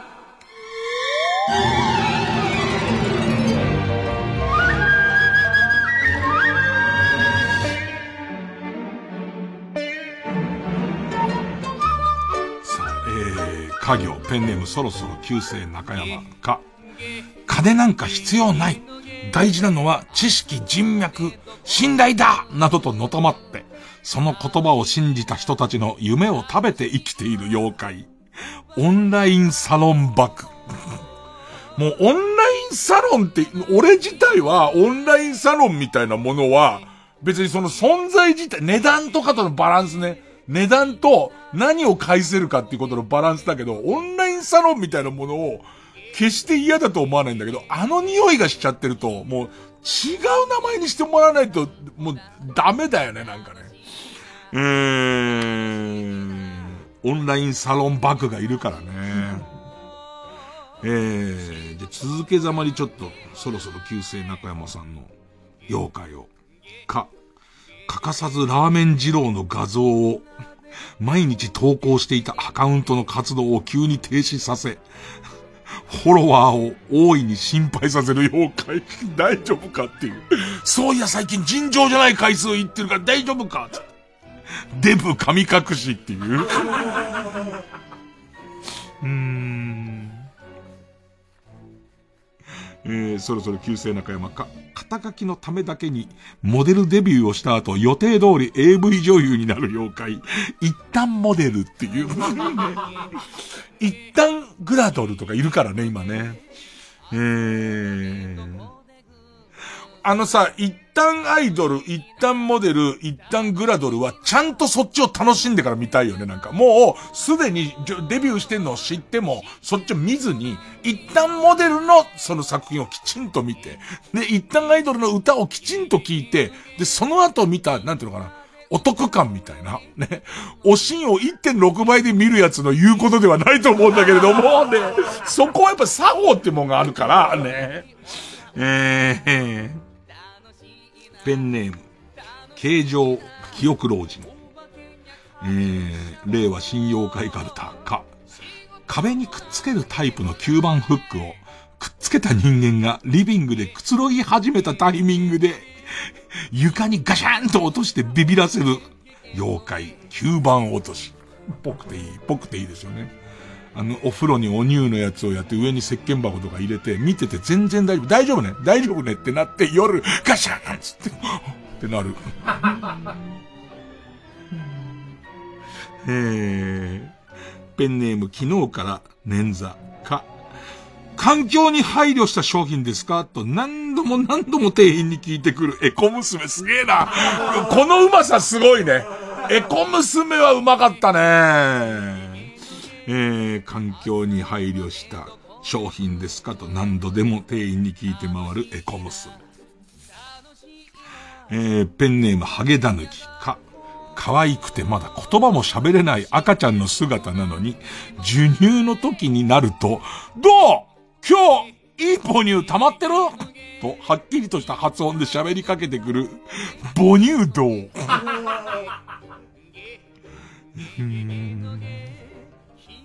桃口山へか、買ったばかりのものをさりげなく見せてくる妖怪。お入道入道シリーズね。入道シリーズ来たね。みんな苦労する。わかりますよ。これで、はがき書いてくれる、え、もしくはメール送ってくれる人大変なのは、そんなにお化けって、水木先生が言い切ってるから、お化けになってる。赤なめって、それをさ、何文字か書いるともうわかんなくなっちゃうところを、すげえ頑張ってくれてる。えー、ペンネームニトロ。き、気がついたら入ってたんです。と、肛門科でお医者さんに言うおじさんがいます。それは、アナルにいつの間にか乾電池とかゴルフボール等を入れてくる妖怪。お尻いじり虫の仕業です。あのー、これ肛門科の人に聞いたんですけども、炭酸電池が入ってる人が言う、えー、っと、とかああいうものが入ってくる人いるんですって。でいて、その人は必ず、お風呂上がりに椅子の上に立ててあったのを知らずに座ったっていうそうです。ね、結構、はい、そうっすかって言ってるみたいですけど、すぐ取り出せますよっていうだけで、深くは聞かないらしいですよね。えー、ペンネームウルトラマンキラ太郎。き、緊張するアキラ100%の手をぬるぬるにして、生放送で局部をがっつり映すハプニングを生み出す妖怪、油ずらし。ペンネーム桃口山へ。今日は部長、明日は係長といろんな男と寝まくって会社内の人間関係をぐちゃぐちゃにする女についている妖怪、組織嵐。いや、いいでしょ、うまいやつ、いいでしょ、別に。うまいやつ読んじゃなんかいけないんですか？ねえー、ペンネーム、釧路ダンディ。く、食い物を部屋のドアの前に置かせ、毎日顔を合わせることもなく引きこもって、親を悲しませながら年を取っていく妖怪。親泣かせじじい。あなんか悲しいし、水木先生が書きそうだよね。話でね、親泣かせじじいの仕業なんだろうね。小泣きじじいの逆の、逆のやつだよね。ペンネームわんぱく大仏。く、9月になったのを知らせてくれるだけの妖怪、セプテンバー。9月だよはっつって。はっつ夏遊んじゃってるから。すごい遊んじゃってるから。急にですよ。姿を現さないんですよ。急に山道で、9月だよつってこうやって、いないいないなんつって。セプテンバーだなんつって。こういうのってなぜ選ばれるのかが俺もわかんない。これとかなり極めて近いのに全然選んでない人もいるんですよ。でもね、セプテンバーなんです。ペンネーム北あかりの目覚め。く、クイズでありえないぐらい全問正解する大御所には、クイズ妖怪、伊沢拓司がついているか、事前に答えを教えてもらってるかのどっちか。えー、現在この文化って多分なくなってんじゃないかな。なんかあん、自分が、えっ、ー、と、臭いと思ったことはあんまないね。昔は、あのー、一個ずれて次のクイズの答え言っちゃう大御所とか本当にいたらしいけど、なんか教わってるもんだから全然違うやつっていう、あの、徳川十代将軍は、に対して、えー、塩化バリウムって言っちゃうような 人。ペンネーム、ズラメンテ。く、食い意地が張っているのに、コンビニの袋代をケチったため、昼飯で食べる弁当、カップ麺、ポテチ、コーラ、プリン、ドーナツを全部手で持って帰る羽目になったデブに取り付いているのは、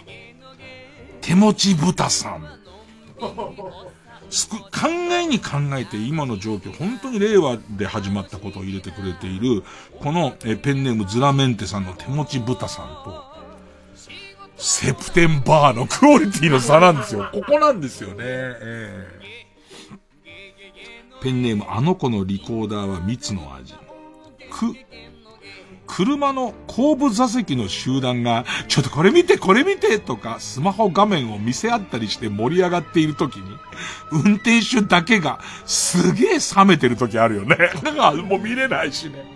ね、えー、冷めてる時あるよね。そんな時は、ワゴン車の屋根の上に、ドライバーが、怖えな、ドライバーが、もう、その、何、スタントマンのごとくドライ、ドライバーがワゴン車の上に、それこそなんつうの？あのー、あんじゃいかついワゴン車みたいな、ファミリーカーのすっげえでかいやつみたいな。あの上のところに高速道路なのに普通に正座してんだよね。それで普通に冷めた顔で正座してて、で、その下のところでキャッキャみんなやってる中で、ドライバーだけが、ドライバーだけが冷めてる。ドライバー。ね、ペンネームヒロニク。け、ケツから血を垂れ流しながら怒鳴り散らす妖怪、キレジー。言っときますけど、そんなんでいいんなら俺ものノリで読まれるほど競争率は低くないですよ。これ、ここは一番難しい。キレジーセプテンバーは実は相当難しいですからね。えー、ペンネームソフィーと双子の姉妹。け、携帯の充電を吸い取り、知らない間に充電を20%にしてしまう妖怪、エレキテルチューチュー。これも本家水木先生書きそうだよ。なんで俺のだけこんなに充電減るんだよっていう。ペンネームお腹いっぱい。け、計算してないのに SNS に投稿した文章が縦読みすると浮気を匂わす文章になってしまう。縦書き小僧。本当に全然意識しないで書いてるのにもかかわらず、縦で読むとチンコとかなっちゃうっていう、そういう感じですね。ペンネーム、そこまでしなさんな。このパターン新しいな、け。現実には、ひいき目に見ても、現実にはひいき、ひいき目に見てもね、ひいき目に見てもアイナプークラスの女子が 絶世の美女に見えるときは、妖怪女子ぼっちの仕業か。うん。仕業か、玉金みっちみちに精子が詰まっちゃってる時です。後者だと思うけど、そこに普通に酒飲んでるっていう、女子ぼっちいいな男の大人数の中に女子ぼっちの時はね、上がっちゃいますからね。あと、玉金みっちみちに精子が詰まってる時ですよね。それ溜まっちゃいますからね。玉金みっちみちってなんだよ。うん、えー、ペンネーム鴨志田四郎、子。この前伊集院さんがあなたのことをラジオでいじってましたよ、みたいな内容を相手のツイッターに送らないと気が済まなくなる。告げ口小僧。いるよねだからそれがさっき言ったように、もうこれからクラブハウスはもう、リアルタイムで言ってるところに現れちゃう感じっていう、言ってますよ。あなた、しかもあなたのことを話題にしてますよって言うんだろうね。で、そこにこう入れちゃったと入っちゃった時の、で、誰かがざわめき始めて、移住院来てるっていう話になるんだよね、きっとね。で、言って、その時の、シーンっていう、あの、すげえなと思うのさ。いくつか、覗いたけど、そういう中で、急に、あ、俺落ちますみたいの、3人しかいないのに、元々立ち上げた人が、俺落ちますみたいなやつと、それにこうしてすぐ、あ、じゃあ俺もっていうやつ、お前すげえなと思わない？なんかあれ、そこ、こんな人いて、そのスピードで落ちられんだみたいな。えー、うん。告口小僧とね、またいるんですよ。あの、スマホの中には。こ、ペンネームタチヒロシ。こ、小出真帆がマッチングアプリにハマってるという死ぬほどどうでもいいネット記事を上位に表示させてくるおすすめ小僧。最後はこっちで締めとこうかな。こ、コンプレッサーで肛門に空気を注入してくるシリアナ天狗って書いてある。何ともかかってないんだけどね。急に山道で下っ腹張るなと思ったら、シリアナ天狗が、コンプレ、小型のコンプレッサーを急に持ってきて、天狗なのにだよ。ね。トクトクトクトクトクトクトクって音がしながら、ね、ね、ブイーントクトクトクトクって言いながら、肛門に空気をね、注入してきますからね。いやいや、あの、優秀じゃないですか。ねえ。いや、ちょっとこの勢いでゲゲの女房の続きを見たいと思いますよ。それでは続いてこちらです。焦点の没王大カルタ。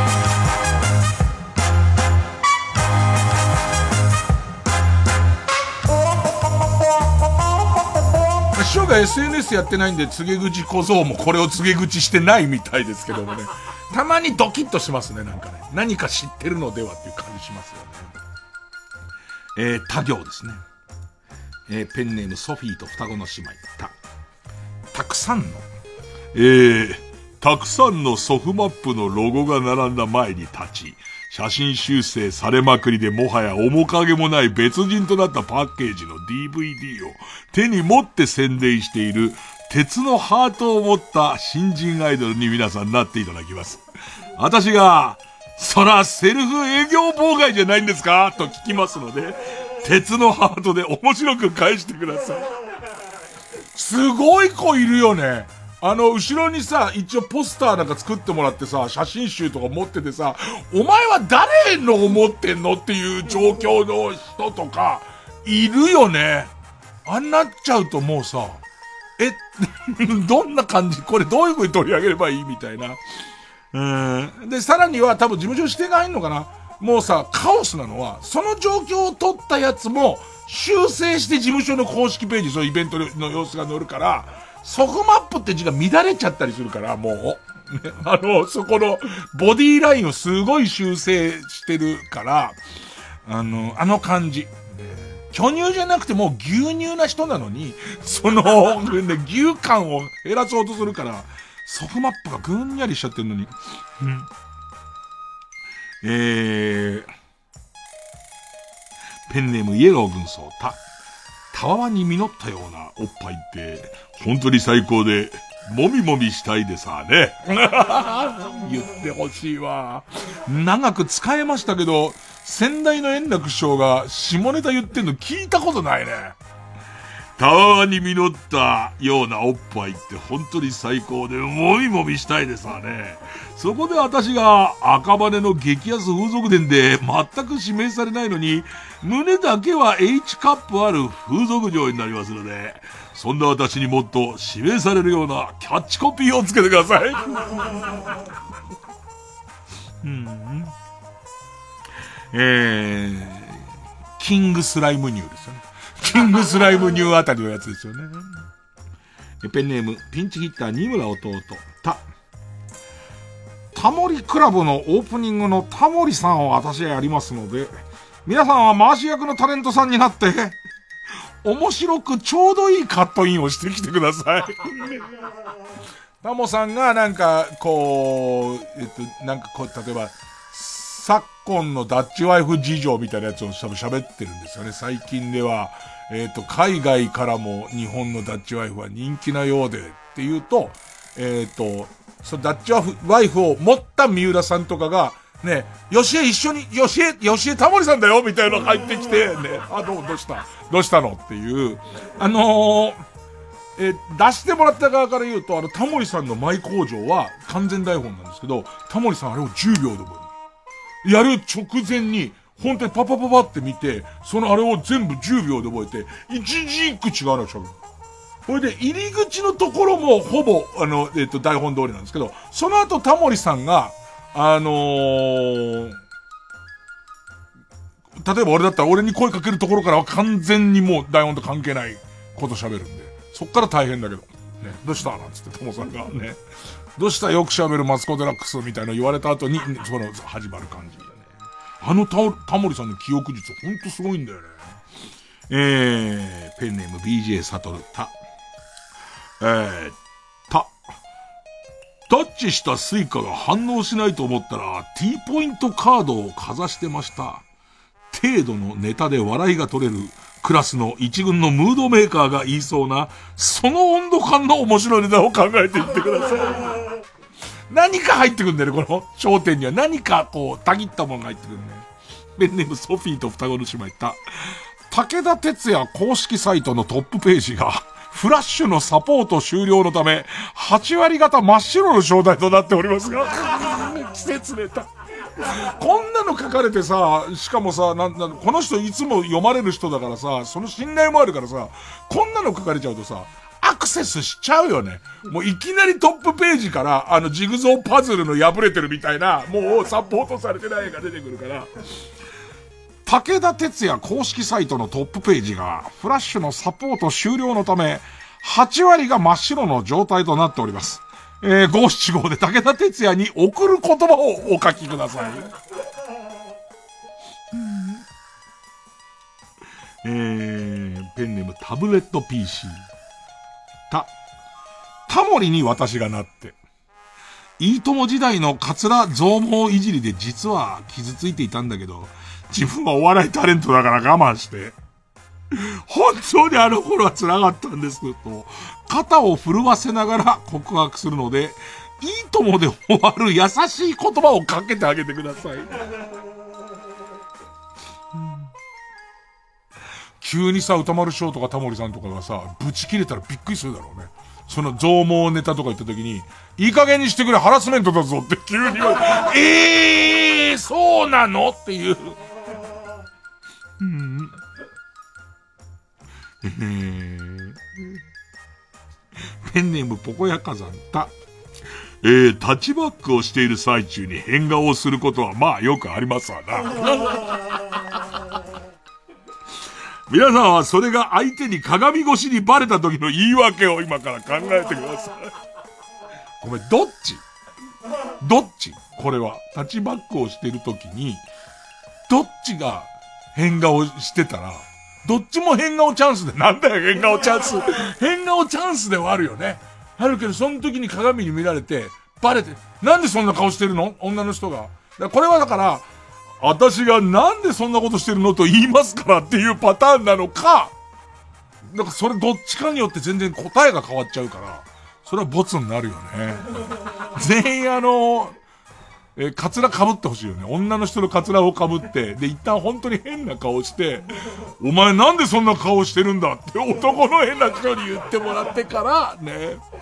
口内炎が痛くって、みたいな。まあ、これは座布団取られますけども、そういうやついいですよね。ペンネームインドカレー。た。タリーズでバイトをしている同級生を内心では見下しているスパダで、スタバでバイトしてる大学生の嫌な感じの、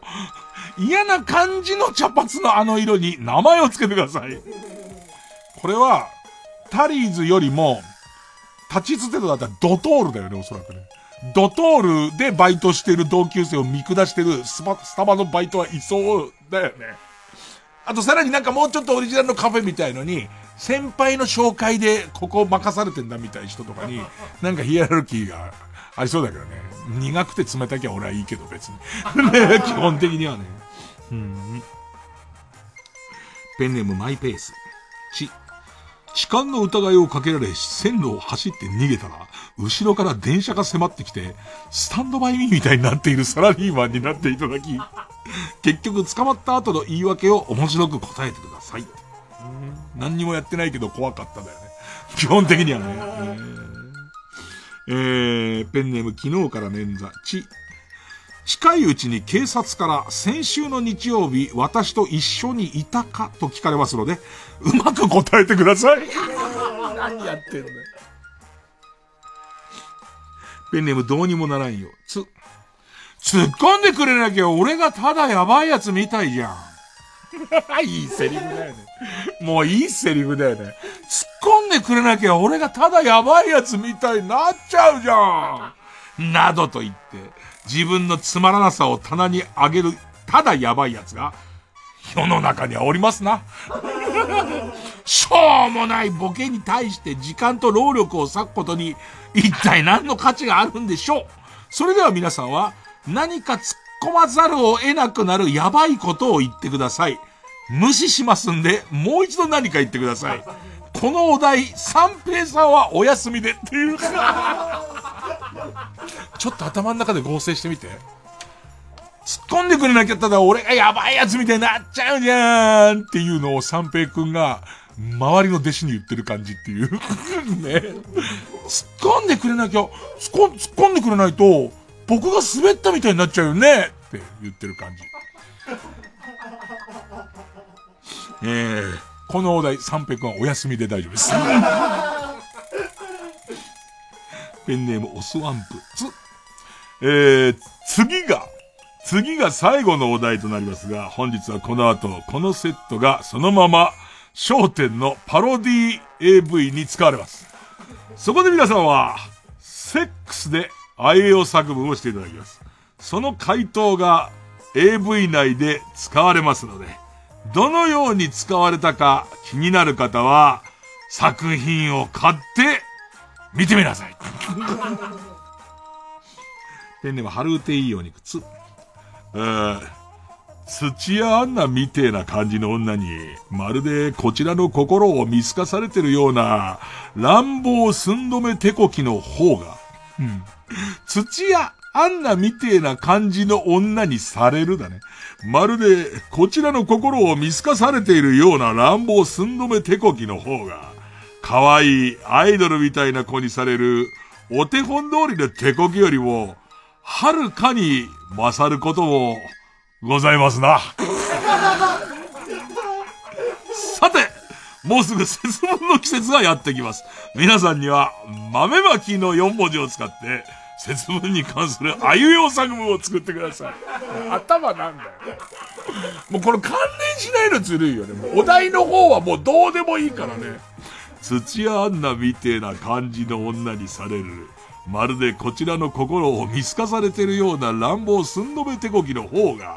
可愛いアイドルみたいな子にされるお手本通りの手こきよりも、はるかに勝ることもございますわな。季節の挨拶だよね、季節の挨拶。うんペンネームピストルチョコ。つ鶴野武史だっけ？鶴野武史。鶴野武史とかけまして、ウルトラマンと解く、その心はからの答えで、鶴野剛をうまく傷つけてください。どんなだよ。鶴野武史、鶴野。俺さ、内藤剛、内藤武史もわかんないじゃん。このゴーシって書くパターンが、どっちか全然、ゴーダ武史だよね。ゴーダ武史で、結局鶴野鶴野武史。鶴野武史だと、内藤隆えっ、ー、と、なんだっけ、バイク買い取る人の名前もあったよ。なんか、バイツの、鶴野がつけてるな。バイク高しだっけなんか、売り値高しだっけ？忘れた。えー、ペンネーム3年目の上着。て、TKO の木下さんが、今から皆さんにペットボトルを投げつけますので、何ジュースか当ててくださいのって。違う。違うじゃん。もう、当てられて一言とかでもないから。何ジュース、パイン、パインじゃねえよ。パイン、はい、えー、3枚。うーん。ペンネームポコヤ火山って、天童よしみさんから歌唱力と優しさと笑顔を引いた感じの、もうなんも残んない。なんも残んないよ。えー、万引き主婦を、今から私がやりますので、皆さんはスーパーの店長となって、もう万引きはしないと誓わせてください。ペンネーム山頂。と、年寄りを面白く飛ばす蹴り方を、客席の年寄りを使って実践してください。うんペンネームソフィーと双子の姉妹と、どうしてなのか、この番組しかレギュラーがないであろう山田隆夫くんが、この番組では名前を漢字で、他の番組ではひらがなでと使い分けております。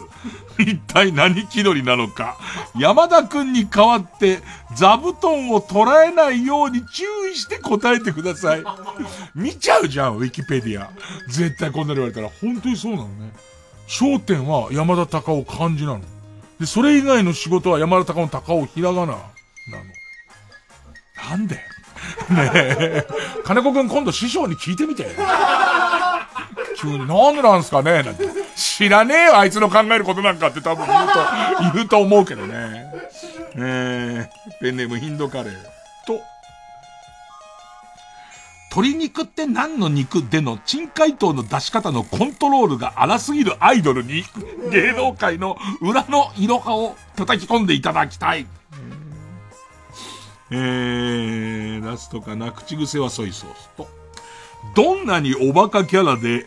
どんなにおバカなキャラでも、秋元康の話になると、秋元先生はいつも私たちを思って大変素敵な詩を書いてくださり、このグループに入れて大変幸せです。と、しっかりとした口調になっちゃう、ネットの生配信を魚に飲むハイボールは、格別なものでございます。さて、私が、あれ？タメ口キャラは？とコメントを書き込みますので、皆さんは何ですか？あざと可愛いとやらで、うまい具合にやり過ごしていただきたい。いやー、いいねそれこそあれなんだよね、そのみんながそのさ、あの、クラブハウスを疑ってくるのってさ、いち早く秋元康先生がドンって入ってきたあのあたりだよね。なんかそれが何かあんじゃねえかってみんな思う感じなんだろうね。えー、さあ、えー、今週もリスナー投票で勝ち残るカルタを決めます。勝ったと思う方のカルタが、令和新妖怪カルタなら、えー、メールの件名に漢字で妖怪。えー、そして勝ったと思うのが焦点の没お題カルタなら、メールの件名に漢字で焦点と書いて、えー、メールの本文の方に住所、氏名、年齢、電話番号を書いて、これからかかる曲の間に送ってください。えー、投票は1人1回で抽選で3名様にバカ力カードをプレゼントしております。メールアドレスは baka.tv baka.tbs.co.jp baka.tbs.co.jp です。えー、曲。オーサムシティクラブで忘れな、受付開始へ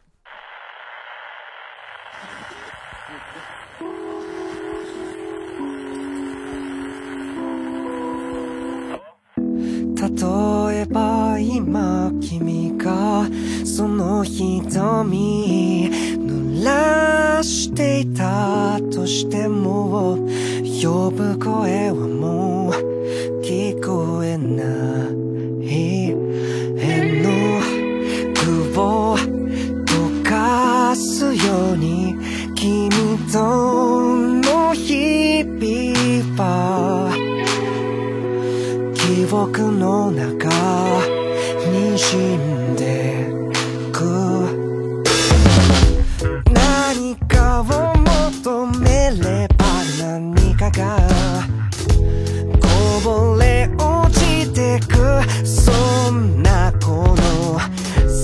界で。春の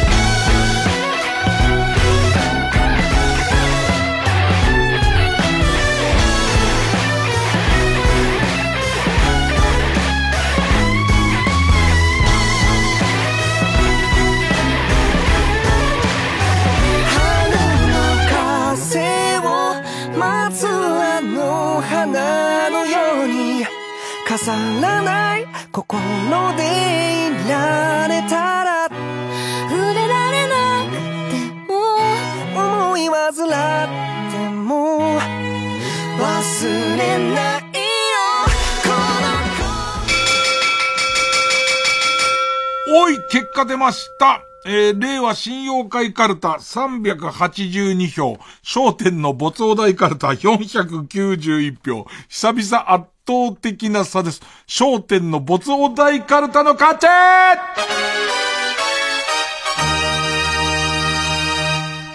さあ、焦点没お題はな行ですね。え令和小、えー新妖怪。まあ、検討してますけど、令和新妖怪も、えーまあ、引き続き家業予選ブロックに戻っての募集です。さあ、次回の対戦カードでございますが、チャレンジャーこちら。すっとぼけ古市のりとし武士カルタ。とぼけた顔してバンバンバン。バンバンバンバンバンバンバンバンバン。さあ、えー、わざと知らないふりをしてとぼけて嫌味を言いにやりとする古市のりとし武がテーマのカルタです。あ、今年初めてですね、7週ぶりみたいですね。はい、えー、っとですね。魔マ、魔ョ、ペンネームシグ、例題です。ま、マリオって、マリオって敵にやられた時一度飛び上がってから落ちてきますけど、そんな元気があるならもっと頑張ればよくないですか？てれってててててんのとこですよね。一回飛びますからね。あれを出しゃいいじゃねえかっていうことなんでしょうね。えー、やっぱいいです。絶好調ですね。ペンネーム、ペンネーム、マイペース。み、ミルクボーイのお父さんってあまりにも見当違いな答えをしすぎてないですか？あそこまで自分の妻の意図を汲み取れないなら、熟年離婚を心配した方が良くないですか？ということで、えー、対戦カードは、焦点、没お題カルタ、今度はな行ですね。すっとぼけ、古市、のりとし、武士、カルタ、魔行の戦いです。月曜ジャンク一 See had a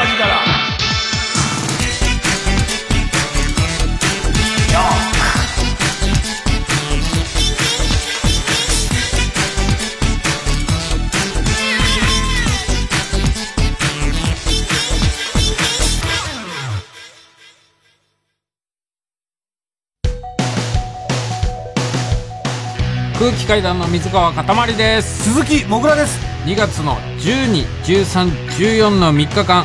空気階段第4回単独ライブ「アンナ」を開催します。会場のチケットはすでに完売していますが最終公演のみ配信を行います。配信チケットは2500円。チケットピアで発売中です。2月14日日曜日開演は午後5時から。アーカイブ期間もあるのでリアルタイムで見れない方もぜひご購入ください。詳しくは TBS ラジオのホームページで、えー、ちなみに「アンナ」というタイトルはね、えー、自らがプロポーズに成功した時にお祝いでコメントをくれた土屋アンナさんから拝借しました。マジすみませんアンナさん。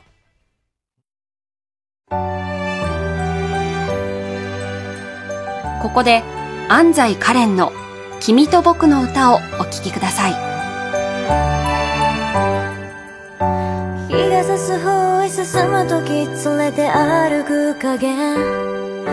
振り返るたびにそんなに気づいていたけど。行く手を照らし背を強く押す光にさえ。不安怖さ寂しさを感じていたんだ。君と僕が重ねてきたただの言葉たちも。誰にだって届かない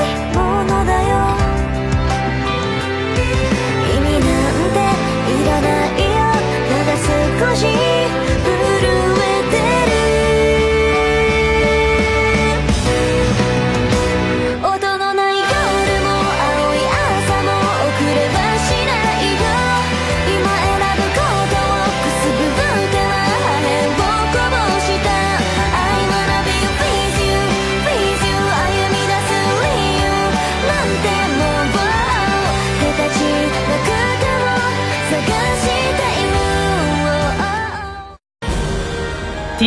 ラジオ公演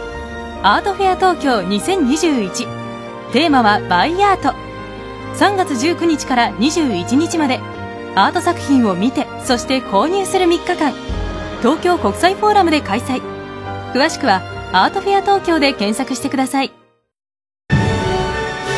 人生で一度は見ておきたいクラシックバレエの真髄がここに。大和ハウスプレゼンツ K バレエカンパニー白鳥の湖上演。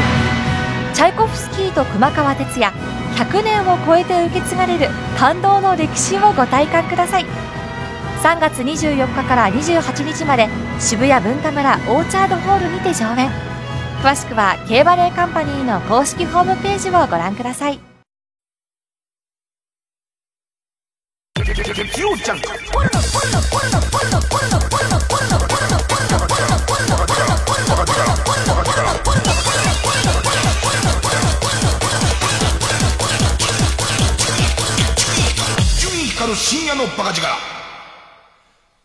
いつまでも耐えることなく友達でいようコーナー。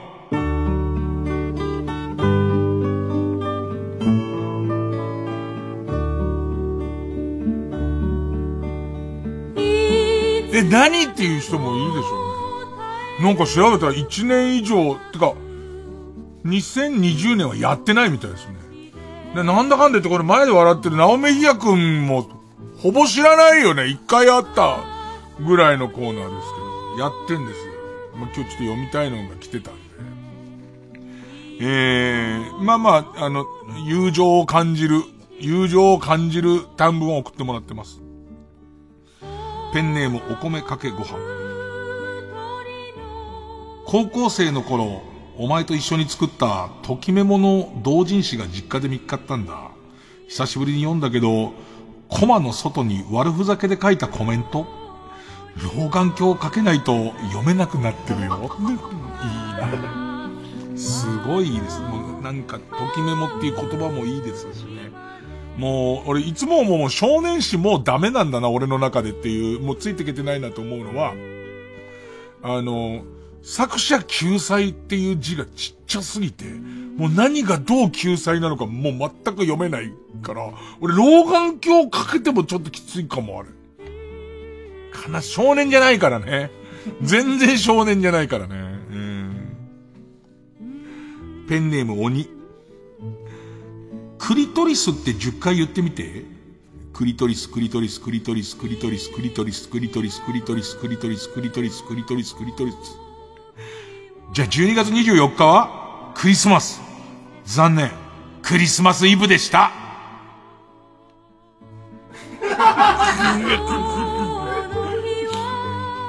とてもいい。とてもいい。ペンネームゲレンデワイキビーチ。マインクラフトで女の裸作ったぞ作った、作ったぞってなんだよ。ペンネームニエユ500杯。いや、別に俺の心が広いとかじゃなくて、お前の言う、スッキリのハリセンボン春菜の上から目線っての自体を見たことがないから、ほら、会社行ってる時間じゃん。何やってよかったですね。ペンネーム孤独なコンビナート。テレビに出るほどはすごくない大食いは、家計を圧迫するだけだぞ。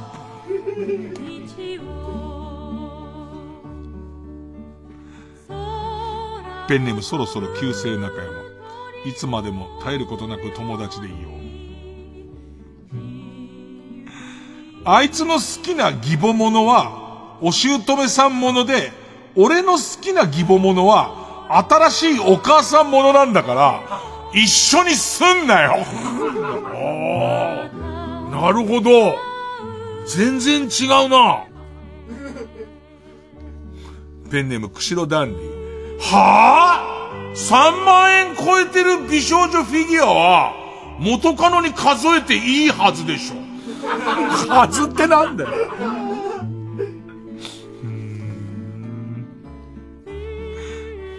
ペンネーム、ジャガーノート。お前はよく、天狗張りの性欲。天狗張りの性欲って表現を使うけど、天狗は性欲が強いっていう認識は、一般的なもの？ああ、でもでもそうか。難しいところだな。そんなストーリーはないんだけど、ちょっと昔の精力剤の CM が、精力剤の広告がある天狗の面が書いてあったから、ちょっと、ちょっとなのかなえー、ペンネームま。ガッキーのうんこだったら1本30万円でやるよな。え、お前、な、な、お金もらう方で話してる？払う方で言ってんのか。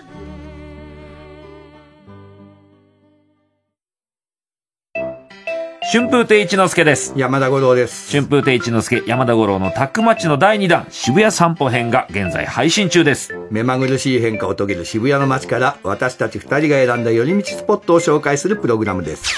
あ、谷なんだって思うことがあるわけですよ。銀座線、地上3階に入ってくるんじゃない地下鉄が人の頭の上通ってるわけですよ。あのまま行くと、どっかの地下に入っていくわけですもんね。そうですよ。っていうことは、渋谷がいかに下がってる下かがってるかってことか。音声ガイドアプリ、耳タブはスマートフォンのアプリストアで検索してください。ダウンロードと一部のコンテンツは無料なので、皆様ぜひ一度お試しください。毎週金曜夜12時からのマイナビラフターナイトでは今注目の若手芸人を紹介していますゆうザトウイチ見て泣きますすごい大人空っぽだよ入れてこいマイナビラフターナイトは毎週金曜夜12時から TBS ラジオジャンクこの時間は小学館中外製薬マルハニチロ伊藤園ホテルズ総合人材サービス新生梱包他各社の提供でお送りしました。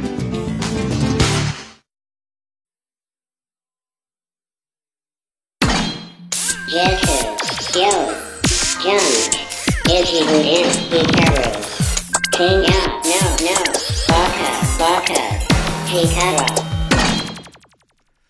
さあ最後ちょっと少し面白いを読んでいきましょうかね。えー、ペンネームお父さんの宇宙が来たよ。2020年の抱かれたくない男ランキングに前年までは県外だった渡部健さんと東出正宏さんかな東出正宏さんがランクインしました。無理もないと思いますが、それならそもそも既婚者が抱かれたい男ランキングにランクインしていることや、昼顔がヒットした年に斎藤匠さんが躍進したことをどう腑に落としていいのかわかりません。ああ、なるほど。既婚者が入ってるっていう時点でっていうことね。まあまあ、だから、ちょっといつも別に、その、この鍵の答えは、ゾンビ映画は好きだけれども、ゾンビになりたいわけじゃないっていう。ねええっと、ゾンビに襲われたいわけじゃないみたいなところと、なってくんのかな。ペンネーム、紫の猫。私のことは嫌いでも、勝地涼のことは許さないでくださいいいねタイムリーなやつだね。えー、少し面白い。え、ペンネーム、マイペース。スマブラ。えー大、大乱闘スマッシュブラザーズ。が流行り出した頃、他のメーカーもこぞって似たようなゲームを作ったのですが、その中で、コナミ、ハドソン、宝の3社共同で出したドリームミックス、テレビワールドファイターズというゲームは、リカちゃん人形を高橋名人がぶっ飛ばすという。ああ、そうだっけあったような気するわ。高橋名人が、うわあ、今の、今の名人の実写がいいけど違うんだろうね、おそらくね。冒険島の、冒険島の感じなんだろうね。ペンネームパダンプ。100日後に死ぬワニに感化されて多くの人が SNS で立ち上げて途中で放置された100日後に何々する何々の半端な日数のやつを集めて単行本にしてほしいか。結構いろんなの出たもんね。まあ世の中いろんなものが出ては消えていくわけですけど、もうどっちでもいいです。ね え、なんかやろうと思ったらやるし、やらないと思ったらやらないし、そんなです。そして私は、寝ます。